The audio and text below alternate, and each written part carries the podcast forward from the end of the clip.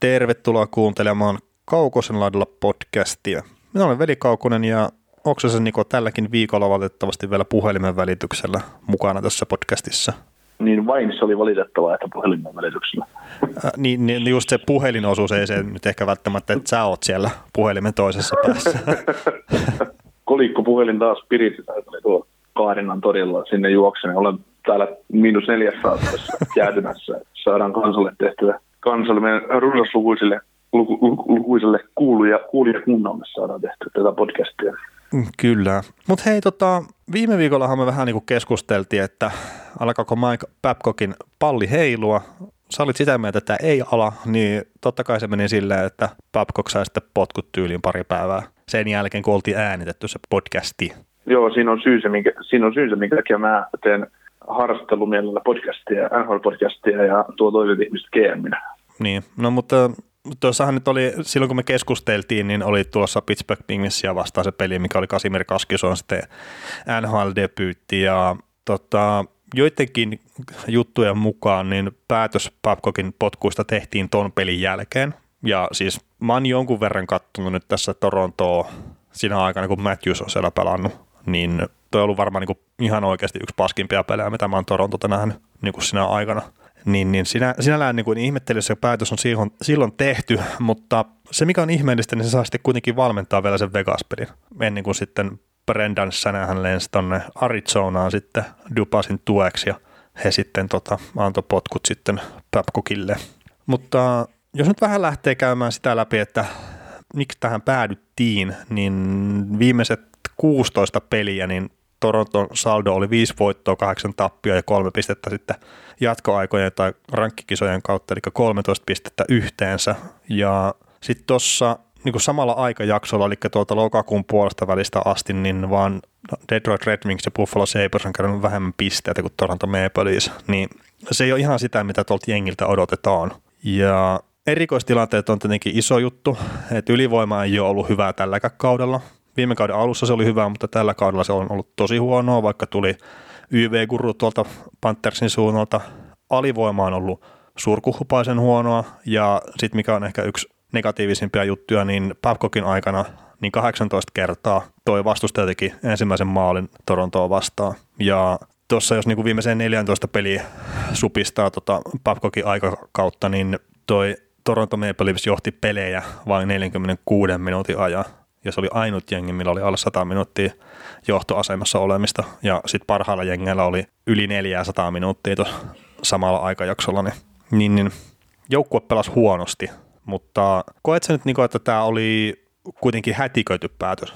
No on se mun mielestä, koska tota, niin kuin viime, viime viikon jaksossa, jos tänään tuli uusi kuulija meille, niin voitte, voitte käydä kuuntelemassa, ja jos on vanhoja kuulijoita, niin muistatte varmaan, että olen puhunut siitä, että Oi, nyt sanattu sanaa muista, mitä olen viime viikolla puhunut tähän samo, samoihin kellonaikoihin, mutta, mutta tota, just sitä, että, että antaisi mennä, katsoa edes kausi loppuun, että mitä tästä tulee ja mihin suuntaan tuo oikeasti menee tuo joukkue, koska Babcockin aikakaudella, ensimmäinen kausihan Babcockilla meni siihen, että, että se tuhottaa putsatti se joukkue tavallaan. Ja sitten se tuotiin tavallaan niin kuin, ei kun oliko se ekalla kaudella pudotuspeleissä? Ei ollut, kun eihän siis Matthews sitten enää, niin oliko se vasta kolmas kausi itse asiassa Babcockin tätä aikakautta, kun Matthews ja Marner tuli jengiin muistaakseni. Miten mä, onnist, miten, miten mä aina onnistun puhumaan tällaisia asioita, että niin kuin, kaivamaan sellaisia asioita jostain asioista, että ne semmoiset niin pohjat olisi tietysti tehdä, että, että muistaisi, että niin pystyisi puhumaan ihan niin järjen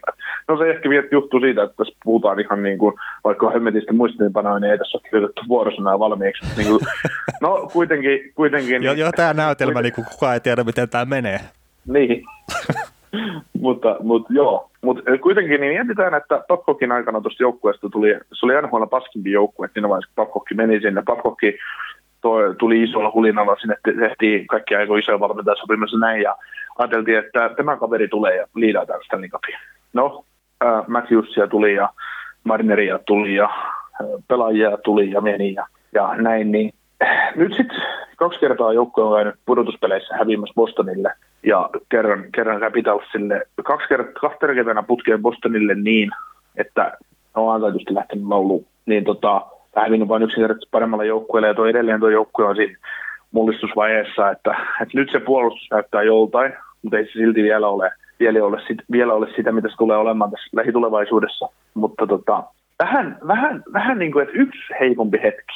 No ok, viime, mä oon lukenut juttuja siitä, että viime tammikuusta alkaen niin Torontolla on mennyt huonommin, mutta kun se on aika lyhyt aikajakso, aika, ajanjakso kuitenkin, niin kuin, kun puhutaan, että jos sulla on kahdeksan vuoden diili valmentajana ja sulla on plan, että sä, sä niin kuin liidatte joukkueen pohjista Stanley Cup-mestariksi, niin, niin tota, se on vähän, vähän mun mielestä turha hätä, hätäinen, mutta mä ymmärrän myös sen toi Dupasin ongelman tai ongelman tai sen jutun tässä, että, että hän haluaa oman miehen sinne ja näin, mutta, mutta, mutta no Dubas sanoi hienosti, että hän pisti oman uransa ja työpaikka, oman, oman työpaikkansa ja tulevaisuudensa nyt rulettipöydälle ja, ja tota, että jos kaikki menee huonosti, niin seuraavaksi saa kenkään sitten Sheldon Gift, tai Sheldon Gift saa kenkään, kun Kyle Dubas saa kenkään sitten seuraavaksi. No niin, no tietenkin ennen kuin kumpikaan näistä herroista saa kenkään, niin mä luulen, että siellä muutamia pelaajia vaihellaan. Et, et sillä jos niin miettii ö, polkua, mitä mennään normaalisti valmentajan potkuihin, niin siellähän tehdään muutamia pelaajavaihdoksia ennen sitten, kun valmentaja kengitään pihalle. Ja no Babcockki siellä nyt on tehty muutoksia, että siinä on just esimerkiksi Tavares tuli isolla rahalla, se sai Patrick Marlon silloin aikanaan jengiin, koska se halusi sen, ja nyt sitten Tyson Barry hankittiin sinne. Okei, nämä on kaikki semmoisia, että onko ne Babcockin näköisiä pelaajia, niin joo, ei välttämättä, mutta tietenkin sen GM pitää rakentaa sitä joukkuetta myös niin kuin oman näköisekseen omalla tavallaan, mutta että sitten just jos se valmentaja sovi siihen filosofiaan, niin se on silleen vähän niin kuin hankala. Ja tässähän tarvitsee nyt muistaa se, että Carl Dubas ei ole palkannut Mike Babcockia. että sehän on ollut Brendan Sanahanin palkkaus aikanaan. Ja itse asiassa Luula Marilla sitten tuli niin kuin vasta Babcockin jälkeen ja sitten on tullut vasta Carl Dubas. Tai jotenkin tällaisen aikajana on mennyt. Mutta että tuossa on niin kuin ollut silleen hankala tilanne, että, että silloin kun Dupassa on paikana, niin sillä on ollut valmentaja, mille, mihin hänellä ei välttämättä ollut täyttä luottoa sitten kuitenkaan. Ja sit, sitä joukkuetta on rakennettu suuntaan, mikä ei mun mielestä sovi Papkokin siihen pelisapluunaan, mikä se on.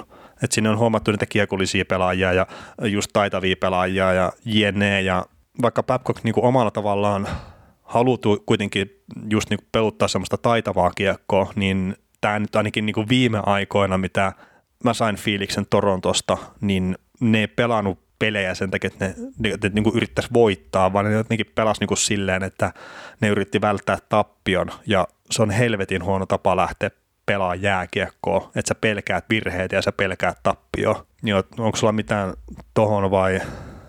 Sä, no. Niin, no, niin, no siis jos mä tässä mietin sitä, että Babcock oli kuitenkin aika pitkään Detroitin päävalmentaja ja millaista jälkeen teki Detroitissa ja millaisia pelaajia silloin oli Detroitissa, niin en mä nyt oikeasti siis, mit, miten nämä joukkueet eroavat toisistaan? Siellä oli ehkä vähän laadukkaampi top 4 puolustuksessa. Niin, ja siis jos sä nyt mietit sitä joukkuetta, millä Detroit nyt esimerkiksi voitti Babcockin aikana mestaruuden, niin okei, Niklas Lidström ei ole semmoisia pelaajia koko Hemmetin sarjassa tällä hetkellä Mä heitän mm. näin ison vertauksen. Ei ole niin hyvä puolustaja kuin mitä se oli. Ja se olisi varmaan tälläkin hetkellä yksi niin NHL parhaita puolustajia, jos se voi vittis pelaa vielä, vaikka ikä onkin tullut. Sitten siellä on Pavel Datsuk, mikä on mun mielestä niin kuin ehkä tämän vuosituhannen täydellisin hyökkääjä. Kaikki kunnia Patrice Perseronille, mutta mun mielestä Datsuk oli parempi. Ne on niin kuin ihan silloin parhaillaan parhaillaan. Ihan vaan sen takia, että se pystyi tuomaan hyökkäyssuuntaan enemmän. Ja sitten se oli myös helvetin hyvä puolustava pelaaja. Ja sit se niin, on niitä, niin, että, niin Datsukistakin on niitä hienoja videoita, kun se karvaa, karvaa neljä kertaa yhden vaihdon aikana kiekon pois ja tekee kolme maalipaikkaa. Niin, ja sitten oli Henrik Zetterberg, mikä on eri tyylinen pelaaja kuin Datsukki, mutta ei sitten niin kokonaisuusvaltaisesti ei hirveän paljon huonompi. Niin kolmen tuommoisen palasen varaan rakentaminen, niin ei ole maailman niin kuin huonoin lähtökohta.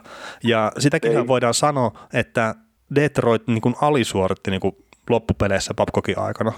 Ei se nyt ollut sitä jatkuvaa mestaruuskulkua, että sitten kuitenkaan kesäsi. Mm, mutta sitten taas siinä on just se, tässä, tässä tässäkin tilanteessa se, että siellä on ikävä kyllä muitakin joukkueita, jotka haluaa voittaa. Että Joo. ei se ole yksi, yksi, yksi, yksi ja, ja niin kuin, kyllähän mäkin nyt niin kuin periaatteessa, tämä on nyt karu lähteä vertaamaan, mutta kyllä mä silti pistäisin, että Morgan, Morgan Riley, no en sitä voi tietenkään verrata Niklas Lindströmiin, mutta me puhutaan nykypäivän, nykypäivän puolustajista, niin kyllähän toi hyvin kiekollinen, kiekollinen hyvin liikkuva puolustaja, joka hoitaa kyllä puolustussuunnankin velvoitteet ihan hyvin, ihan hyvin niin on ihan hyvä ykköspakki joukkueelle. Mm. Ja nyt taas Tavares ja, ja Matthews on ihan hyvä kärki, ihan hyvä kärki, kärkisentri kaksikko, niin kuin taas on Detroit-aikaan, aikaan, niin, Detroit-aikaan, että et, et kyllä ne niin kuin, niin kuin tavallaan sillä palaston kohdalla, että tietysti, että jos Lidströmiäkin lähtee nyt vertaamaan, niin parasta on paha verrata yhtään kehenkään tai tuoda siihen mitään. Et ei, ei ole, ei ole niin vertailu kelpoista, mutta jos mietitään nykypäivänä HL ja näitä kiekollisia lautapuolustajia, niin kyllähän, kyllähän Morgan Railin aika korkealle saa. Et ei, niin kun, ja sit, kun ei, ne, ei niiden pelaajien väliset tasoerot ei ole niin suuria, mitä niitä tavallaan fanien puheessa saadaan aina saadaan niin tehtyä, että moni kaveri, moni kaveri ää, no just joku Oliver Ekman Larsson tai Niklas Jalmarsson, ketkä pelaa nyt Arizonassa, niin ei, ei henkilöitä kiinnosta, mitä ne kaverit tekee siellä, koska ne pelaa Arizonassa. Esimerkiksi näin, että ne, ne pystytään aina nostamaan keskustelun mukaan ö, sieltä boksin ulkopuolelta tavalla. Kyllä, mutta tämä, siis eihän toi Toronto ollut millään tasolla niin hyvä tällä kaudella, kun sitä odotettiin. Ja ei ole, siis ei se, ole, että ei ole. hirveästi puhutaan siitä, niin kuin, että puolustuksellisesti tehdään virheitä ja diipadaapa sitä tätä, mutta et, et kun tuo pelaajisto, niin ei se nyt ole pelkästään siitä kiinni. Et ja itse asiassa Toronto on niin tukkinut sitä omaa päätään on niin edistyneiden tilastojen perusteella, niin kuin esimerkiksi viime kaudesta, niin tähän kauteen jonkun verran. Mutta se, mitä ne on sitten siinä niin uhrannut, niin on se hyökkäyspeli. Et ne oli viime kaudella yksi niin NHL parhaita joukkueita, mutta sitten niin kuin tällä kaudella niin kuin ihan keskitason jengi sitten taas niin kuin ma- maalipaikkojen suhteen. Ja, ja se, mikä niin kuin mua ihmetytti tietenkin tuossa, kun mä katsoin sitä Vegas-peliä, mä en jostain syystä ole niin kuin aikaisemmin silleen isosti kiinnittänyt siihen huomiota. Vaikka itse asiassa, mä oon sullekin sitä puhunut, mutta mä en muista, onko mä nyt podcasteihin asti ikinä, mistä sitten taas tuli mieleen joskus, että meidän pitäisi varmaan äänittää nämä kaikki keskustelut, koska joskus tuntuu, että meillä on parempia keskusteluita podcastin ulkopuolella kuin podcastissa. Mm. Mutta, no siinä ei paljon vaadita. No ei, ei, mutta että mä oon niin puhunut sulle sitä ainakin, että Torontolla on ollut niin isoja vaikeuksia tällä kaudella yrittää keskialuetta kiekollisena. Ja just niin kuin Vegasia vastaan mä just katoin sitä, että niillä on ollut kontrolloituja niin kuin alueelle menemisiä kiekon kanssa niin kuin juuri ollenkaan, niin se, että ne aina niin kuin lähtökohtaisesti, että se voi karikoisesti sanoa, että ne aina, kun ne pääsi keskialueelta punaviivan yli, niin ne pisti kiekon päätyyn. Ja sitten ne lähti sitä karvaa sieltä. Ja kun se, kun mä, tai niin itse ainakin kun mä mietin tätä Toronton joukkuetta, niin siis kyllähän siellä niin kuin on semmoisia kulmavääntäjiä ja näin, mutta että olisiko nyt ehkä kuitenkin fiksumpaa pyrkii rakentaa se oma hyökkäyspeli sillä tavalla, että sä menisit kontrollille sitä viivasta yli? Mm, no siis, jo, no, niin kuin tästä puhuttiin, että, että tota, Toronton, jos, jotta, jotta Toronto pystyy niin menestyä tavallaan tuolla joukkueella jollain muulla tavalla kuin sillä, että ne pistää puolustus ensin mentaliteetin täysin päälle, on se, että niiden täytyisi pystyä pelaamaan sitä Vegas-lätkää. Vegas-lätkää. Ja sä nyt oot se Vegas-matsin nähnyt, päättyykö se 3-1 vai 5-3? Miten se päättyy Vegasille? Neljä, Vegas kaksi voitti. tai jotain. Niin, no Vegas, ne teki tyhjiä niin viimeisen maali. Vegasi. Joo, no Vegas voitti, Vegas voitti kuitenkin se peli. Niin, no mutta kuitenkin siinä on just se, että, että tota, jos joukkue, joka on rakennettu niin kuin kiekollisesti, tehty kiekollinen joukkue, ja se joutuu liian paljon luopuun kiekosta, niin se ennen, ennen pitkää se kääntyy niin kuin todella suureksi ongelmaksi itselle. Niin kyllä siinä niin kuin, ei se, ei se sovi ton ideologian. Vaikka, vaikka sanotaan aina, niin kuin mekin ollaan täällä heitelty tilastoja, että että et, et, riiston kautta tulee useasti maalipaikkoja, niin no joo, ihan totta, mutta kun ei se pelu, peli saa ihan täysin perustua siihen, etenkään tuollaisella taitavalla joukkueella niin kuin Toronto mielletään, tai mi, miksi Torontokin mielletään. Niin, niin, ja siis Vegasikinhan pelaa silleen, että ne menee kuitenkin pääosin alueelle kontrollin kautta, mutta sitten jos se menettää kiekon hyökkäysalueella, niin ne ihan semmoisena perkeleenä karvaa sitä itselleen takaisin. Ja sitten Toronto taas niin kuin lähti vähän niin kuin pakittaa, että ne lähti ottaa jo sitä hyökkäystä vastaan. Ja siis se niin kuin, mulla jäi semmoinen fiilis, että en mä nyt ole varma, että hausko Babcock edes peluttaa sitä jengiä tolla tavalla, mutta se ei osannut jotenkin niin kuin peluttaa sitä enää millään muulla tavallakaan. Että et sekin ehkä niinku vähän semmoisen pienen pelon kautta valmenti sitä jengiä. Ja se oli jo sitten taas niinku Arizonaa vastaan tuo pelaaminen oli ihan erilaista. Et alkuun se oli vähän niinku, ne oli vähän hukassa, mutta sitten kun ne sai sen peli niinku kulkee, niin se oli hyvin erilaista ja se silmiin pistävin muutos mun mielestä oli Toronton pelaamisessa se, että ne meni pääosin kontrollin kautta, niin kuin kiekkokontrollilla ne meni hyökkäysalueelle sisään. Mikä on tietysti kaikista fiksuinta tuolle joukkueelle. Ja se, ne pystyy kuitenkin pelaamaan samassa lätkää, mutta se on sitten taas, se on sit taas, että voitetaan yksittäisiä pelejä, vaikka viisi peliä putkeen niin runkosarjassa, ajatellaan, ajatellaan niin tälleen, että sä pelaat noin, mutta sitten sit, tota noin, tulee se pudotuspelisarjasta Bostonia vastaan. Että riittääkö se? Vai, vai, tai että niin kuin, totta kai se riittää, jos sitä pystytään ihan loputtomiin toteuttaa, mutta kun perhän on sentään, kun se vastustajakin pystyy tekemään se saman sulle. No joo, se on tietenkin totta, mutta että kyllähän tuossa nyt nähtiin kahtena keväänä peräkkäin, että Bruce Cassidy söi Mike Babcockin niin kuin aamupalaksi, lounaksi ja päivälliseksi ja iltapalaksikin vielä siinä sarjassa. Että ei se Babcock tehnyt mitään semmoista, minkä takia se olisi pitänyt pitää siellä peräisemässä aininkoa. Ja siis en mä nyt sano sitä, että Sheldon Keefe nyt sitten tulee olemaan niin kuin joku uusi Jumala ja Messias tuossa hommassa, mutta kyllä sitä jengiä pitää niin kuin kuitenkin enemmän peluttaa vahvuuksien kautta kuin sitten niin kuin liikaa niihin heikkouksiin painottaen. Ja sitähän se on niin kuin huipputason pelaajankin ja no varmaan niin kuin urheilijan ylipäätään, että se missä sä oot hyvä, niin se tekee susta niin kuin spesiaalin. Että just esimerkiksi mm. Patrick Laine, sillä on ihan jumalainen laukaus, niin eihän siinä ole mitään järkeä, että se sitten niin kuin pääosan treenaamisestaan keskittyisi niin kuin jotain yksittäistä heikkousta treenaamaan, vaan että totta kai se niin kuin mm. sitä niin kuin enemmän painottaa siihen vahvuuteen ja pitää sen niin kuin sillä huipputasolla ja sitten niin treenaa sitä heikkoutta niin kuin muina aikoina.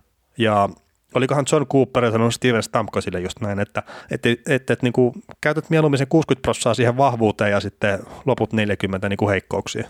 No, mutta että se, tuossa on kyllä varmasti niin kuin osittain myös Babcockin kohdalla sitä, että jengikin oli vähän niin kuin kyllästynyt siihen, niin kuin kuulee sitä jatkuvaa napinaa virheistä ja näin, ja sitten tämä tietenkin jonkunnäköinen sota median välityksellä sitten Babcockin ja Dubaksen välillä tosi hyvin yksisuuntainen ainakin niin kuin mun mielestä, mutta niin, siis tämä oli muutos, mikä oli pakko tehdä ja eihän se välttämättä meinaa sitä, että nyt Toronto voittaa mestaruuden ihan samalla tavalla kuin St. Louis tai Pittsburgh sitten kaksi kertaa aikaisemmin, mutta niin mä en usko, että tämä tulee menee huonompaan suuntaan. Tuossa jengissä on niin paljon taitoa ja potentiaalia, että, että ei ne voi niinku huonommin pelaa enää. Ja nyt mm. mikä tulee Colorado vastaan tämä lauantaina tämä peli, niin, niin, niin se kertoo jo paljon, mistä, missä tuo jengi tulee menee sitten kuitenkin. Mutta että, nythän tässä on, tässä oli itse asiassa monta juttua, mitkä olisi vielä käydä läpi, mutta, mutta, mutta no, itse asiassa mä otan tuon nyt vielä niin Babcockista, että kun pudotuspeleissä ne niin hävisi, niin siellähän Matthews niin tyyliin istui enemmän penkillä, kun oli pelikentällä silloin niin seiskapelissä viime keväänä Bostonia vastaan, silloin kun pelattiin viimeisiä minuutteja, ja sitten joku Patrick Marlowe pelasi siellä enemmän. Niin nämä on ne jutut, minkä takia mä en itse enää niin kuin luottanut Babcockiin. Ja tuosta vikasta pelistä niin kuin Vegasia vastaan ottaa yhdestä jutusta kiinni, niin äh, se taisi olla just 3-2 se peli, jos mä nyt muistan oikein sen lopputuloksen. Mutta että niin kuin yhdellä maalilla oli Toronto perässä ja sai ylivoiman pelin loppuun, oli yli kolme minuuttia jäljellä – niin ne saa ylivoiman. No okei, ne pistää ykkösyyven kentälle siinä niin kuin YVn alkuun, mutta mitä ei tehdä, niin ei oteta maalivahtia pois vielä siinä kohtaa. Olisit se tehnyt itse sen siinä kohtaa vai ottanut sitten Papkokin tavoin siihen, että ylivoimasta on 20 sekuntia edellä ja pistetään kakkos YV jäälle ja sitten otetaan maalivahti pois? Mm, niin siis Game 7 yli kolme minuuttia jäljellä, jos olet maalin perässä. Ei, siis tämä oli Vegasia vastaan tämä Games, tämä niinku, tää kolme minuuttia, sori. Joo, niin, niin, niin. Et, et mä tota... nyt sekoitin tässä jo kaksi eri tapahtumaa niin kuin silleen keskenään. mä en sekoittanut, mutta että kun mä kerron ekana sitten Game 7, missä Matthews ei pelannut ja Marlo pelasi, ja sitten mä hyppäsin tähän nykyhetkeen, eli niin kuin viimeiseen Babcockin. No, runkos, no runkos, joo, runkosarjassa ehdottomasti joo, mutta äh, pudotuspeleissä, jos heitetään nyt tämä pudotuspelin näkökulma, niin en. Runkosarjassa sulla on puhutaan kahdesta pisteestä tai kahdesta pisteestä, niin sen voi tehdä. Mutta se on kuitenkin lähtökohtaisesti, jos sä pistät ylivoimaa, jos sä pelaat ylivoimaa Ville neljä vastaan, ja sä heität sinne sun parhaat sepät kentälle samaan aikaan, niin et sä sinne kuudetta miestä enää niin tarvi tavallaan. Että runkosarjassa joo, koska ei se, ei se tarvitse kuin yhden epäonnistuneen laukauksen ja blokin ja pudun ja maalin, niin se peli on ohi tavallaan.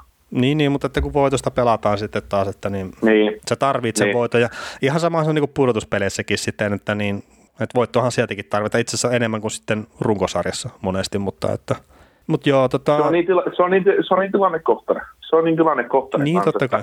Että ei se, ei se maali vaan niin pois ottanut niin aina. Että totta kai jos kuuden neljää vastaan pyörii, niin joo, se ei.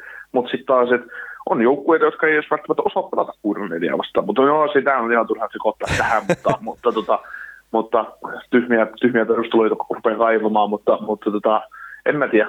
En mä tiedä, se on tilannekohtainen. Niin, totta kai. No mutta hei, tota, no joukkueestahan nyt tietenkin, että siitä nyt voi olla niin kuin montaakin mieltä, että onko tuo niin joukkue semmoinen, millä voidaan voittaa mestaruus, mahdollisesti ei, mutta sitten taas niin kuin Pittsburgh Penguins, kun miettii, että millä ne voitti peräkkäiset mestaruudet, niin kyllä se, mä näkisin, että se oli niinku taitokiekkoa ja no okei, siellä on niinku Crosby ja Malkin, mitkä niinku itsessään jo antaa paljon anteeksi, mutta ei, ei se niinku, silleen kun miettii, niin ei pitäisi olla niinku täysin mahdotonta voittaa mestaruutta ja sitten, että onko ne puutteet liian isoja, niin no aika näyttää. näyttää mutta että niin, siis, siis, siis totta kai Torontolla on mahdollisuus, mutta siinä on just se, että siinä, siinä joukkueessa täytyy löytää bolseja siinä vaiheessa, kun niitä pelejä saakeli lyödään pakettiin, eikä, tai sarjoja lyödään pakettiin. Mä muistan sen saakeli Game 6 viime, viime keväältä, mm, se oli... mitä tapahtuu. Mitä he teki koti, kotijäällä? Boston pe, olisi pitänyt lyödä sarja 4-2 Bostonia vastaan. Mitä he teki kotijäällä? Ne oli aivan vitun paskoja. Se, Joo, se... se oli huono, siis järkyttävän huonoja.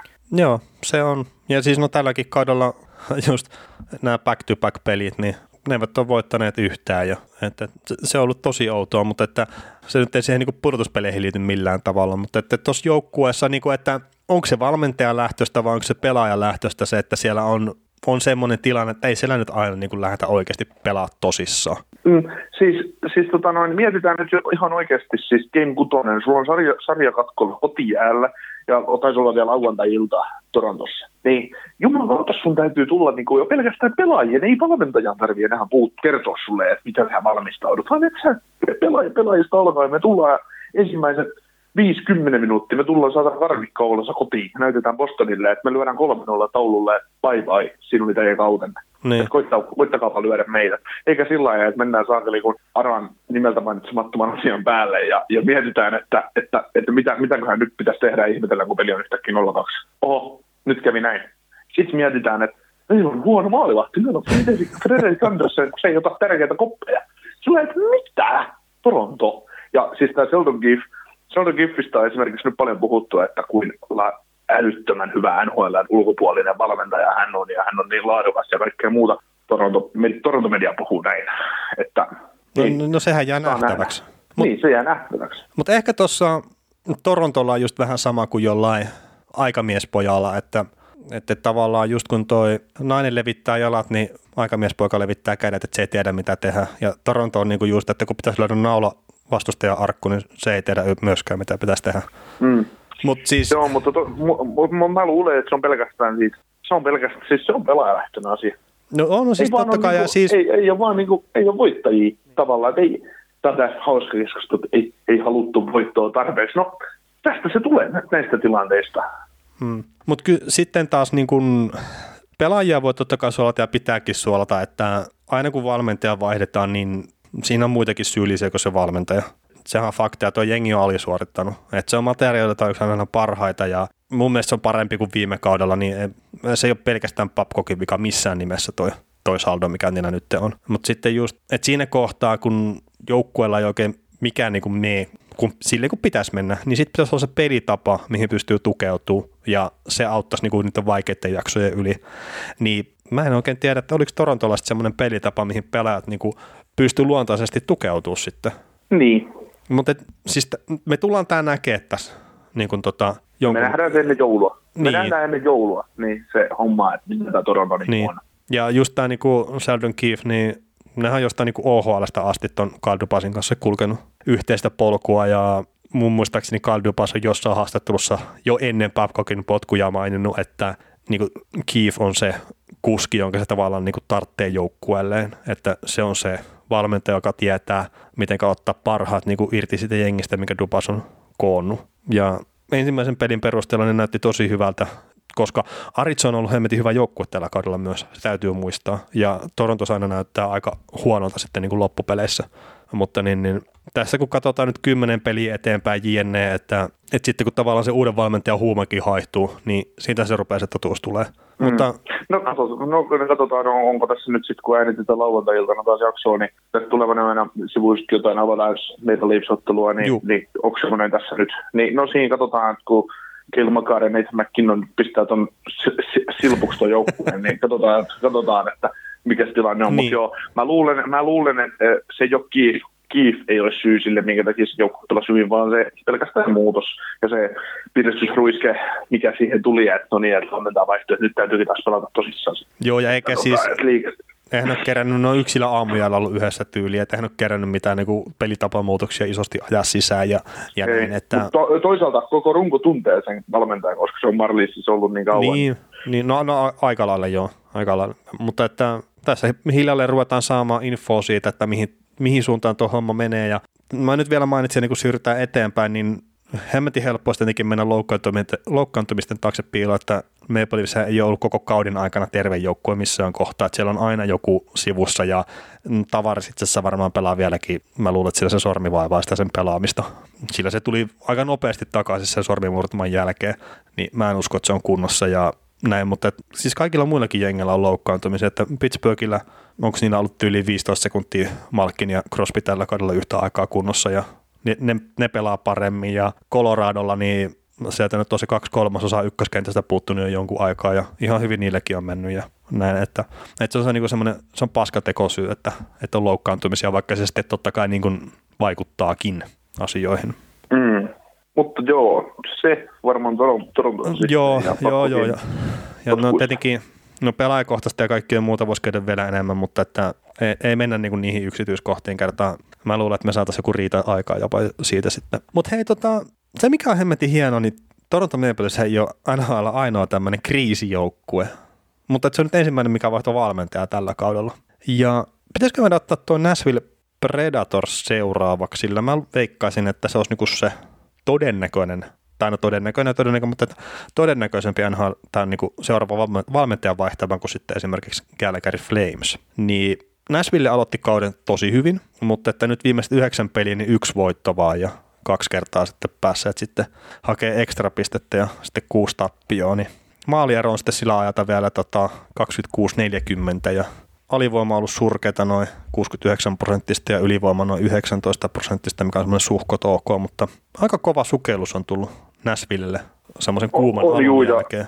On juu, ja, ja tota noin, tässä nähdään taas Pekka Rinteen merkitys tuolla joukkueelle, että Peksi oli alkuvuodesta ihan älytön me ollaan ennen tilastoja täällä huudeltu, niin onko se nyt viimeiset viisi peliä, niin kolme kertaa vaihdettu pois maalista. Et, et, kun se lähtee liusuun, niin se lähtee liusuun. Että, että tota. niin. Ja sitten toisaalta... Sori Ville, että me kehuttiin Pekkoa. tota, tota, tota, niin, ja Nashvillen pelaamisessa säkin sanoit monta kertaa, en muista nyt, tota, onko tullut podcastiin vai onko taas ollut näissä meidän, meidän oikeasti paremmissa keskusteluissa, paremmissa keskusteluissa mukana, mutta mutta tota, Nashvillen pelaaminen näytti syksystä jo siltä, että toi tulla kauan oikeasti eletä tuolla pelaamisella, että se joukkue käänsi semmoisia pelejä voitoksi, mitä sen ei olisi ikinä pitänyt kääntää voitoksi. Joo, Ky- kyllä se saattoi muuta olla, että meni podcastiin asti, kun mä puhuin sitä, että Pekkarinen piti Nashvilleen pystyssä, vaikka ne voitti Anaheimin 6-0 tai jotain tämmöistä. Niin, niin, se oli just se, että, että peli, päättyy, peli päättyy 6-0 tyyliin ja sä tota noin, sä oot niin paljon paskempi joukkue siinä pelissä kuin se, joka on jäänyt nollille. Et, et, se on niin täysin mahdotonta, että miten voi näin käydä. Et ennen pitkään se homma kääntyy toistepäin. Mä muistan, mulla, kaatu, mulla kaatui joku pitkä veto syksyllä, kun ne pelasivat Detroitia vastaan Nashville kotona. Mulla on Nashville lyötynä. No onnistu Detroitilta ottaa kolme viisi päähän, se oli joku kauden tyylin kolmas neljäs peli. Niin mä olin, ei, ei herra Jumala sen taas. Mä katson seuraavaa peliä. Mulla on löytynyt Washingtonin voittoa, kun ne on Washington on Nashville vieraana, niin jostain syystä Washington johti 32 maalla peliä ja silti Nashville käänsi sen voitoksi. Et, et, et, mikä tässä mättää tässä hommassa. Mutta tota, joo, siinä tota, huono, niin, ei, no, ei se yksi huono maalivahtipeli mene, mutta kyllä alivoima pinna on todella huono, todella huono ja, ja tota, se, ei, siitä pelaamisesta puuttuu, puuttuu tavallaan jotain. Et, et, et vähän niin kuin tuossa kesällä, kesällä, kun tehtiin ennakoita, niin spekuloitiinkin sitä, tai mä ainakin spekuloin, spekuloin sähän puhuit, puhuit tota President's Trophy voittajana tätä joukkuetta. Niin, niin, on vahvistunut tota... joukkue. Ja... ei, ei, mutta siis oikeasti niin niin. vahvistunut joukkue, niin, hyvä niin. joukkue muutenkin. Niin. Joo, ei, ei siis, siis eihän tuossa niin tavallaan ole mitään vielä, paitsi että keski, keskikaistaan niin kuin keskinkertainen, mutta sitten joku Mikael Ground ei saa niin kuin mitään aikaiseksi. Ja, ja tota, onko, se, onko toi joukkue sitten taas väsynyt valmentaja, niin kuin sä tuossa heitit, että, että mahtaako Laville saada kenkään, kenkään kohta pian, mutta Mutta, mutta no, David, Boyle on, David Boyle on tunnetusti tehnyt hätiköityjä ratkaisuja, niin, niin tota. sitä odotet, odotellaan sitä. Mutta siis Laviolettehan on, on vähän niin kuin semmoisessa niin, kuin niin sanotun projektivalmentajan maineessa, että, että se on saanut, niin kuin, sehän saa Näsvilleenkin, että sillä oli todella niin kuin hyvä se startti ja joukkue pelasi hyvin jne, mutta että sitten niin kuin meni huonompaan suuntaan ja öö, no Karolainassahan se voitti mestaruuden silloin. Eikö se niin mennyt? Niin ja, sitten, ne, olihan, joo, ja sitten Flyersissa oli, niin ja Flyersissa oli sitten myös hyvä startti siellä niin kuin muistaakseni ja näin. Että... Niin siis ne on ollut, ne, ne on ollut Flyersin kanssa finaaleissa, ne on ollut Predatorsin kanssa finaaleissa, ne on voittanut Hurricanesin kanssa mestaruuden, että et en mä nyt tiedä, toi, ei se, ei se valmentajana niin huonoa, mutta se, se on myös just se, että puhu, puhuinko mä tähän podcastiin sen nyt, kun en muista, vai puhuinko sulle ennen kuin alettiin äänittää, että pitäisikö valmentajille tehdä vain kolmen vuoden pahveja. Niin, no mutta se, se voisi olla, olla, mutta tietenkin sitten kyllähän se nyt ymmärtää, että kun että sanotaan, että vaikka sä teet sen kolmen vuoden pahvin, niin sitten kun ne menee ne kolme ekaa vuotta hyvin tai kaksi ekaa vuotta, niin sitten ruvetaan tekemään jatkoa siinä. Että eihän se nyt ole silleen niin kuin mitenkään ihmeellistä. Mutta tässä mm. tota, niin kuin just avasin tämän Lavioletan rekordit valmentajana, niin Karolainen kanssa ö, toisella kaudella Stanley Cupiin asti Flyersin kanssa ekalla kaudella tonne finaaleihin, että voittivat itäisen konferenssin ja sitten Nashvillen kanssa niin kolmas kaus, kun sitten menivät sinne Stanley Cup-finaaleihin, että, että, ja sen jälkeen on sitten tultu pikkasen No itse asiassa tuo seitsemän, niin kuin seuraava kausi oli vielä runkosarjassa hyvä, mutta että viime kaudella jo pikkasen takapakkia ja nyt näyttää sitten vähän lisää tulevan takapakkia. Että... Joo, se, sehän oli se toinen Lavilletten toinen, toinen kausi, kun ne pelasi San Joseta vastaan konferenssifinaaleissa ja hävisi. Eikö ollut? Ja San Jose meni finaaliin Pittsburghia vastaan ottamaan päähänsä ja sitten tuli Nashville, Nashville pyyhki sitten konferenssifinaaleissa seuraavalla kaudella sen Louisia meni finaaleihin pelaamaan Pittsburghia vastaan ja häviä, vaan hävitäkseen ne. Joo, joo. Ja sitten tuli, oliko se sitten jo viime kausi, kun ne, no oliko se, oliko se sitten jo sen jälkeen, onko siinä nyt kaksi, ei, sitten nyt on aikaa, se sitten on, kaksi, on kaksi kautta menty nyt, Joo. kaksi, sitten on kolme vuotta, kun ne oli finaalissa, eli no, viime kaudella, toissa kautta mä en nyt muista, missä Nashville oli silloin, mutta, mutta, tota, mutta tota, viime kaudellahan se oli, niin kuin, se oli oikeastaan, kun playerit alkoi, niin mun, mun paperissa ainakin selvää, että Nashville ei mene jatkuu ne kautakierrokselta, eikä mennytkään. Joo. Että ne oli niinku, siellä tavallaan vatsa täynnä sillä rungolla. Joo, no siis, ne on voittanut mitään. Toissa kaudella ne hävisi, se oli hemmetin hyvä sarja muuten, mikä ne hävisi tuolle Winnipeg Jetsille toisella niin, kierroksella. Niin, niin, niin, niin, niin, se oli, niin, niin, se oli se, joo, niin se oli se huikea sarja kyllä. Joo, joo. joo kyllä, joo. Mutta tota, tämä on niinku Näsvillekin, kun ei se ole niin huono joukkue. Et, mä, mä en niin näe mitään syytä, että miksi ne alisuorittaa noin paljon. Että okei, siellä joku Kyle Taris on niinku ollut taas terveenä raapustuksena sivussa ja siis tälle ja jännä, niinku, että ei löydy roolia herralle. Mutta sitten taas, niin kuin, että siellä on niin romaniosio joukkueen paras piste myös. Niin, ehkä se on vähän suuri ongelma sinne joukkueeseen. Raja Johansson ja, ja tota, Matt Dysen ei kärkisentterinä saa aikaiseksi yhtään mitään. Ja Philip Forsberg, puhutaan hyvänä hyökkäjänä, niin ei vaan pysty olemaan se sadan pisteen pelaaja. Niin, no on se piste per pelitahissa kuitenkin, että silläkin oli loukkaantumista tuossa no, aikaisemmin. Mutta ei, mutta, mutta ei se ole sadan pisteen pelaaja, mm. vaikka taitava hyökkäjä onkin. No joo, sata pistettä on tietenkin paljon. Oo, mutta no, NHL kärkiseuraajien kärkihyökkäjiä.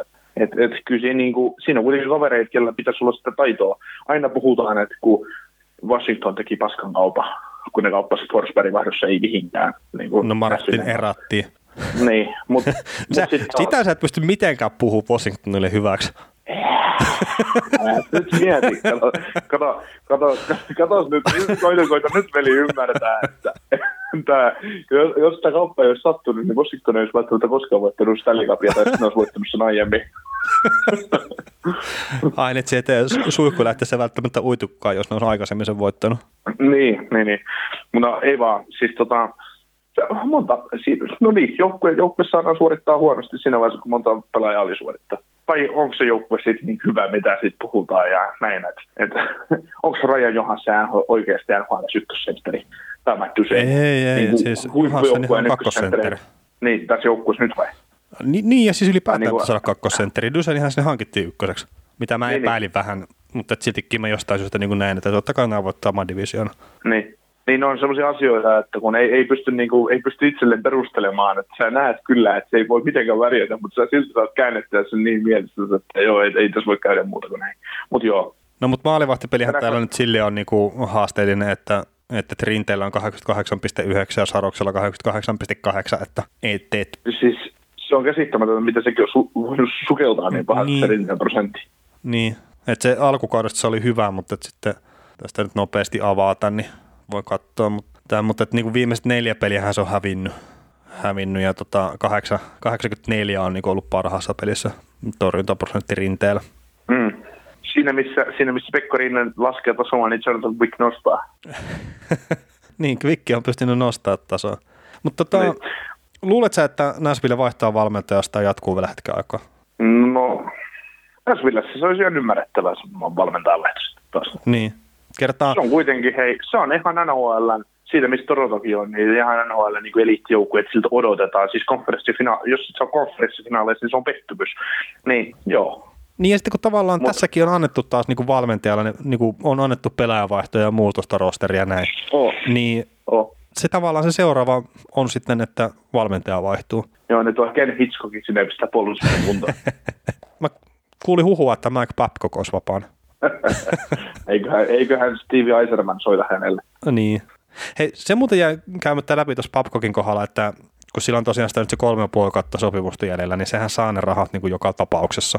Et, et, ja sitten Siis sanotaan, että se tekisi vaikka miljoonan sopimuksen Detroittiin, niin Toronto maksaa sitten erotuksen tuolle Babcockille. Eli se on niin kuin silleen taattua rahaa. Mutta ihan kiva tilanne itse asiassa olla varmaan valmentajana. Ja, Turun palloseura oli valmentaja. Mutta hei, tota, otetaan seuraavaksi vielä Calgary Flames tässä.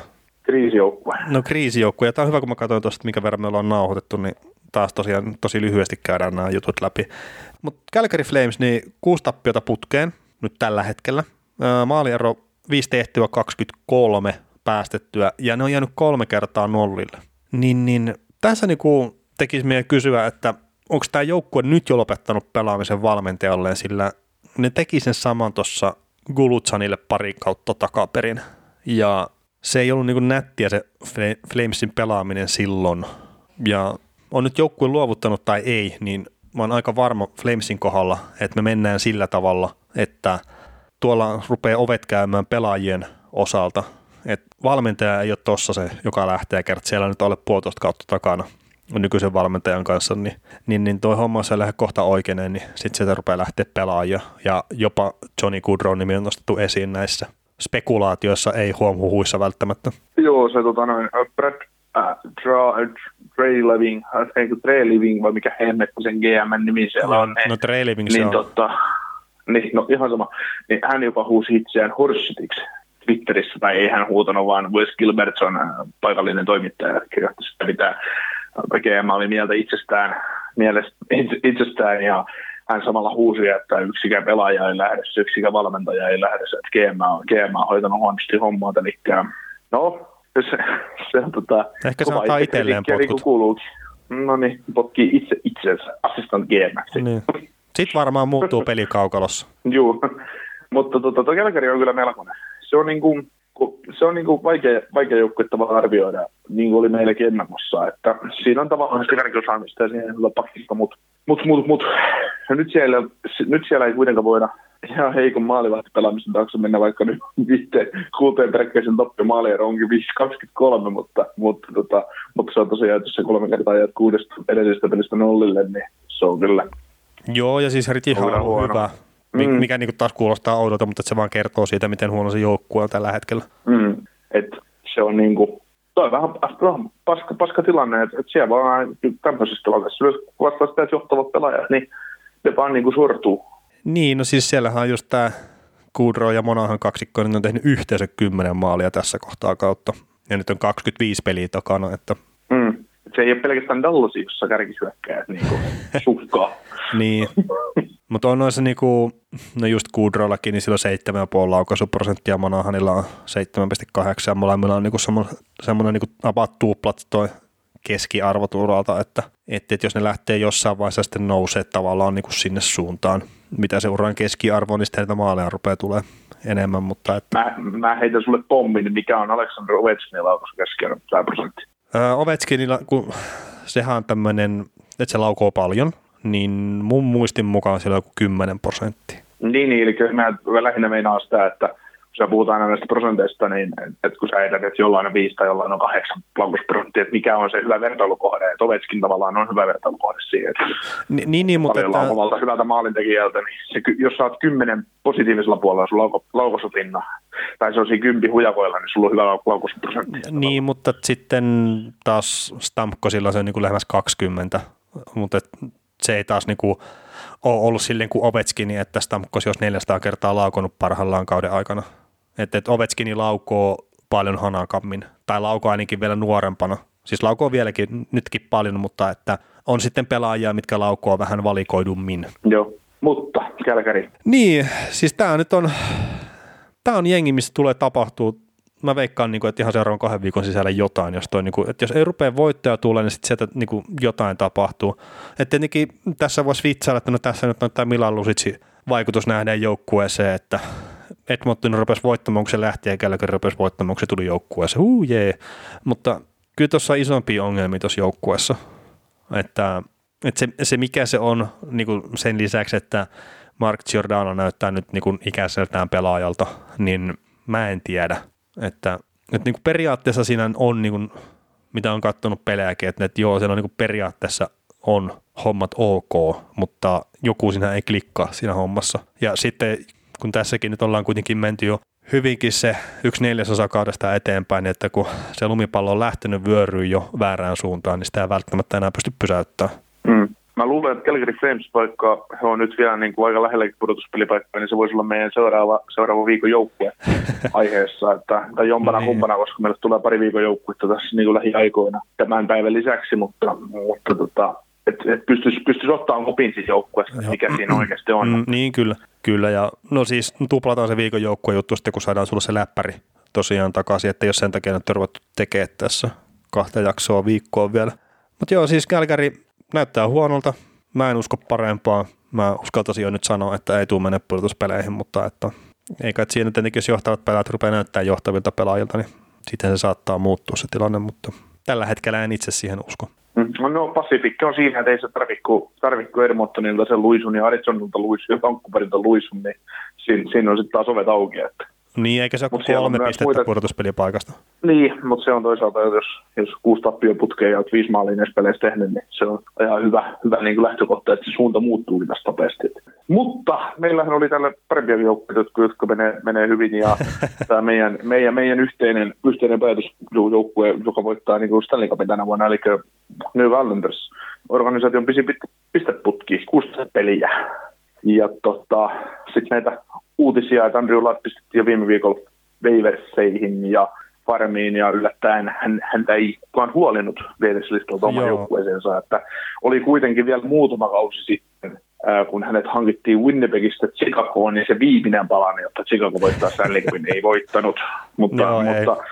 ja sen, sen jälkeen tuli sitten tämä pitkä sopimus New Islandersiin, eli se taisi olla kevät 2006. 16. Joo. Ja tää... Ei tässä ihan niin kauan ole mennyt tai niin pitkiä sopimuksia on tehty, että, että niin kuin... Tämä on ihan huikea tämä 2016 heinäkuun ensimmäinen päivä. Että Mila Lusit 7 vuotta 42 miljoonaa, Kyle Okpousu 7 vuotta 42 miljoonaa, Andrew Ladd 7 vuotta 38 puoli, Louis Eriksson 6 vuotta 36 miljoonaa, Frans Nielsen 6 vuotta 31,5 miljoonaa, David Pakkas 5 vuotta 30 miljoonaa, Darren Helm 5 vuotta 19 miljoonaa 250 000, Troy Brower 4 vuotta 18 miljoonaa ja James Reimer 5 vuotta ja 17 miljoonaa. Kaikki on paskoja pelaajia tänä päivänä enemmän mm. tai vähemmän. Siis mm. Siis silleen, kun ja siis tämä on aina kun jos me puhutaan nyt, että hei joku on paskapelaaja, niin se, että sä pystyt olemaan NHL paskapelaaja, sun pitää olla aivan älyttömän hyvä pelaaja. Ihan vaikka siis olisit niin nuori pelaajakin, etkä vaan jo niin tämmöinen vähän ikääntyvämpi tähti, niin kuin nämä nyt on sattunut ole. Mutta kammottavaa. Ja siis Lädinkin kohdalla niin varmaan nuo loukkaantumiset on tehnyt tehtävänsä osittain, että nyt se oli taas pitkä alkukaudesta alkukaista sivussa loukkaantumisen takia ja näin. Joo, mutta kyllä se Andrew Ladd on kuitenkin pelaaja, joka on korkeintaan kakkoskentän laita. Mm. Ja että oikea paikka on kolmoskentän laita. Et, et, tota, se on niinku täydennyspelaaja tavallaan ö, kenttään, jos on taitava sentteri, taitava maalintekijä, nopea kaveri. Se on se täydennys, se voimahyökkäjä tavallaan siihen. Että maaliedus pelaa kulmavääntäjä, että että tota, semmoiselle pelaajille, kun sä hakkaat tuommoisia diilejä, jos teet, niin, niin tota, tai mitä Andersissa päätettiin tehdä, niin se on tietty se on tietysti oma valinta, mutta, mutta, mutta, mutta sitten taas, että noin on just sellaisia pelaajia, että ne on kokeneita, hyviä, hyviä koke, kokemushankintoja, mutta ei, ei, ei, ei, ei, ei semmoisia pelaajia, minkä varaan niin joukkuetta rakennetaan kirjaimellisesti.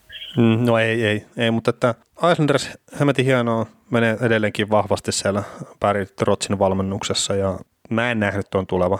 Siis että se olisi taas noin vahva tuo jengi. Mm. jengi mutta siis ehkä... Trotsillahan on, Trotsi on aloittanut nyt kovemmin Andersin kanssa niin kuin sotapeliä, mitä se aloitti Capitalsin kanssa ja mihin se sitten johtikaan, niin kaikki muista. Niin, niin, niin no, no joo. Mutta tota, ei jäädä tuohon jumiin ja otetaan kaksi positiivista juttua tähän väliin. Eli Joel Quenville 900 voittoa valmentajana Rangersia vastaan lauantai- sunnuntai välisenä yönä. Ja sille ihan hauska knoppitieto, mutta Florida Panthersilla organisaationa vähemmän voitteja kuin Joel Quenvillellä valmentajana. Että 828 voittoa oli tuossa 21. päivä marraskuuta Panthersilla heitetään tämmöinen kysymys. Kummalle tulee ensin tuhat voittaa Gwenvillelle vai Panthersille? no eikä se Gwenvillelle tule, että, että jos heitetään tämmöinen veikka, että Gwenville on siellä organisaatiossa se seuraavat sata voittoa, niin Panthersi tuskin ohi menee silloin. Niin, niin. No, sen takia. Heitetäänkin tämmöinen kysymys, että kummalle tulee ennen tuhat voittoa.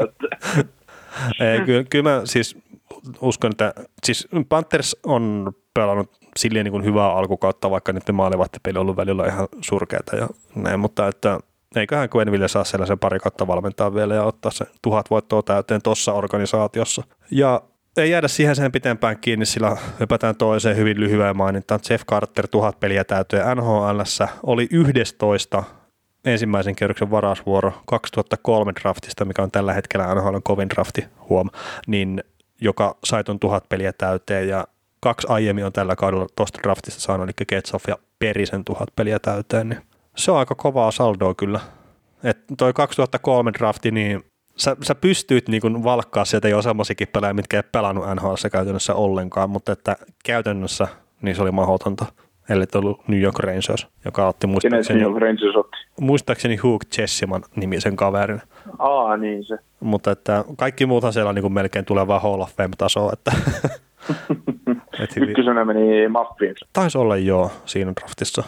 Mutta tota, ei siinä kartteri sitten, no mä katsoin ton pelin Vegasia vastaan, mikä Kingsi pelasi, missä se sai sen ton niin hopeisen mailan ja tämmöistä, niin se oli siinä itse asiassa yllättävän hyvää taas ja 1 plus 2 tehot teki. Ja Kings itse asiassa Eikö se ollut Edmont, Edmontonia? Ei kun anteeksi, Edmontonia vastaan, joo, sori.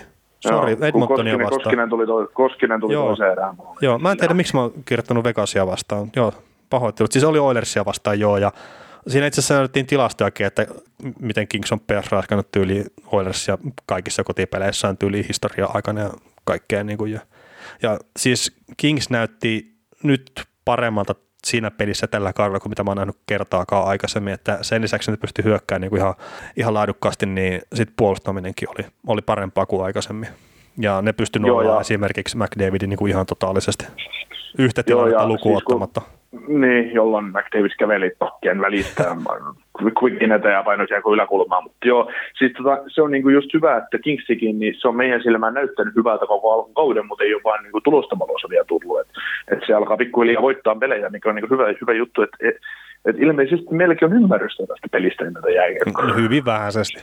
No todettu, joo, se on ihan totta.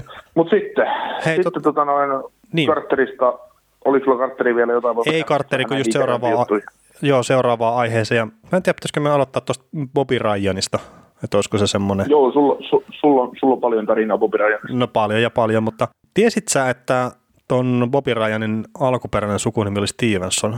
Ei ollut tiedossa ennen kuin kerroit se minulle.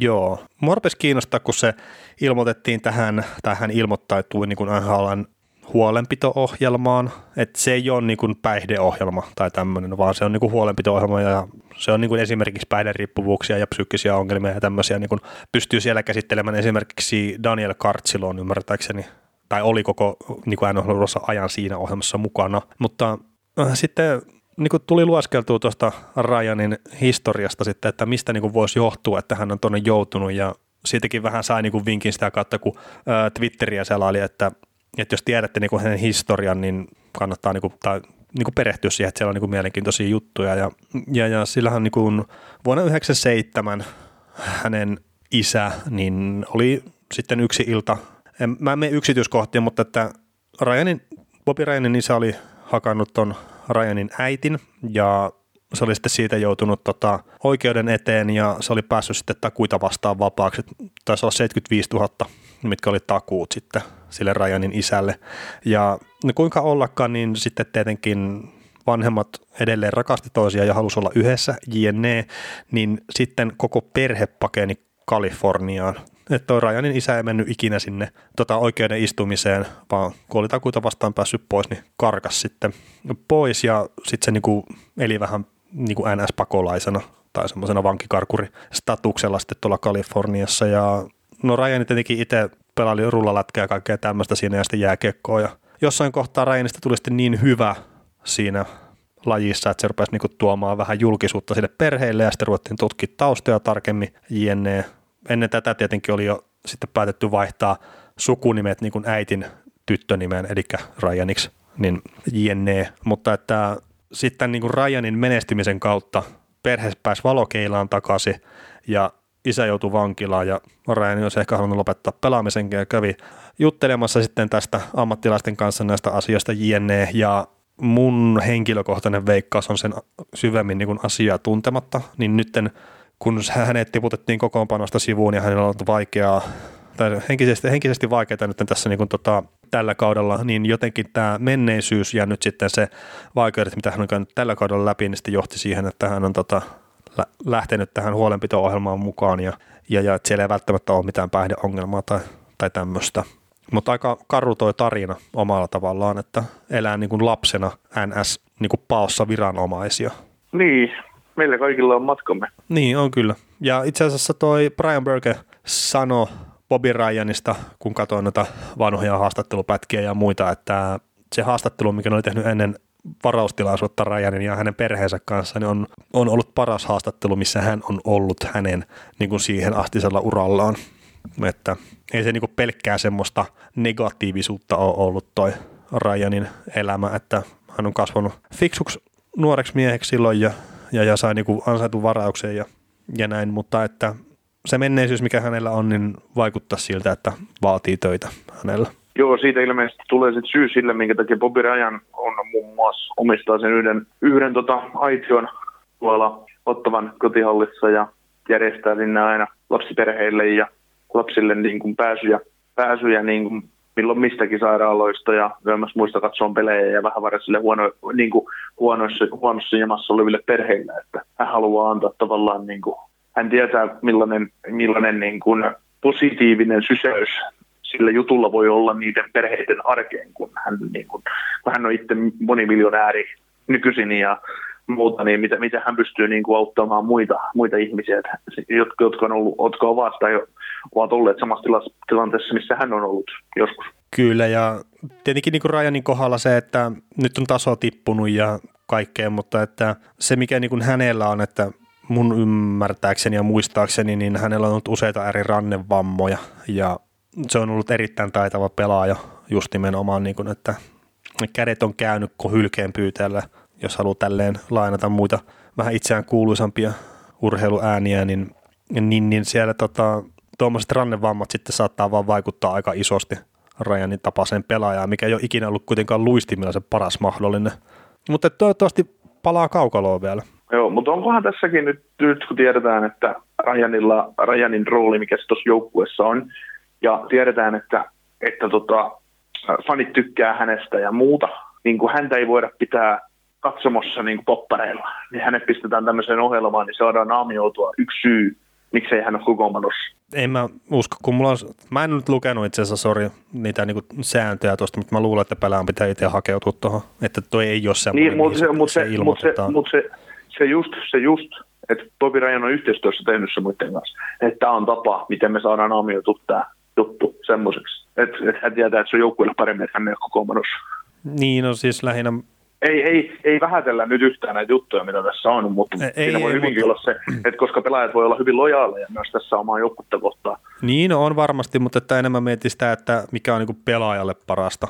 Ja se just, että jos se olisikin se, olisikin se että se olisi niin siellä kokoonpanossa mukana, niin sitten sehän se olisi niin fiksumpi valita se, se reitti aina. Mut niin, hei... mutta jos se, jos se pelaaja niin kuin tavallaan niin kuin, se tietää, että hänellä ei riitä tällä hetkellä NHL.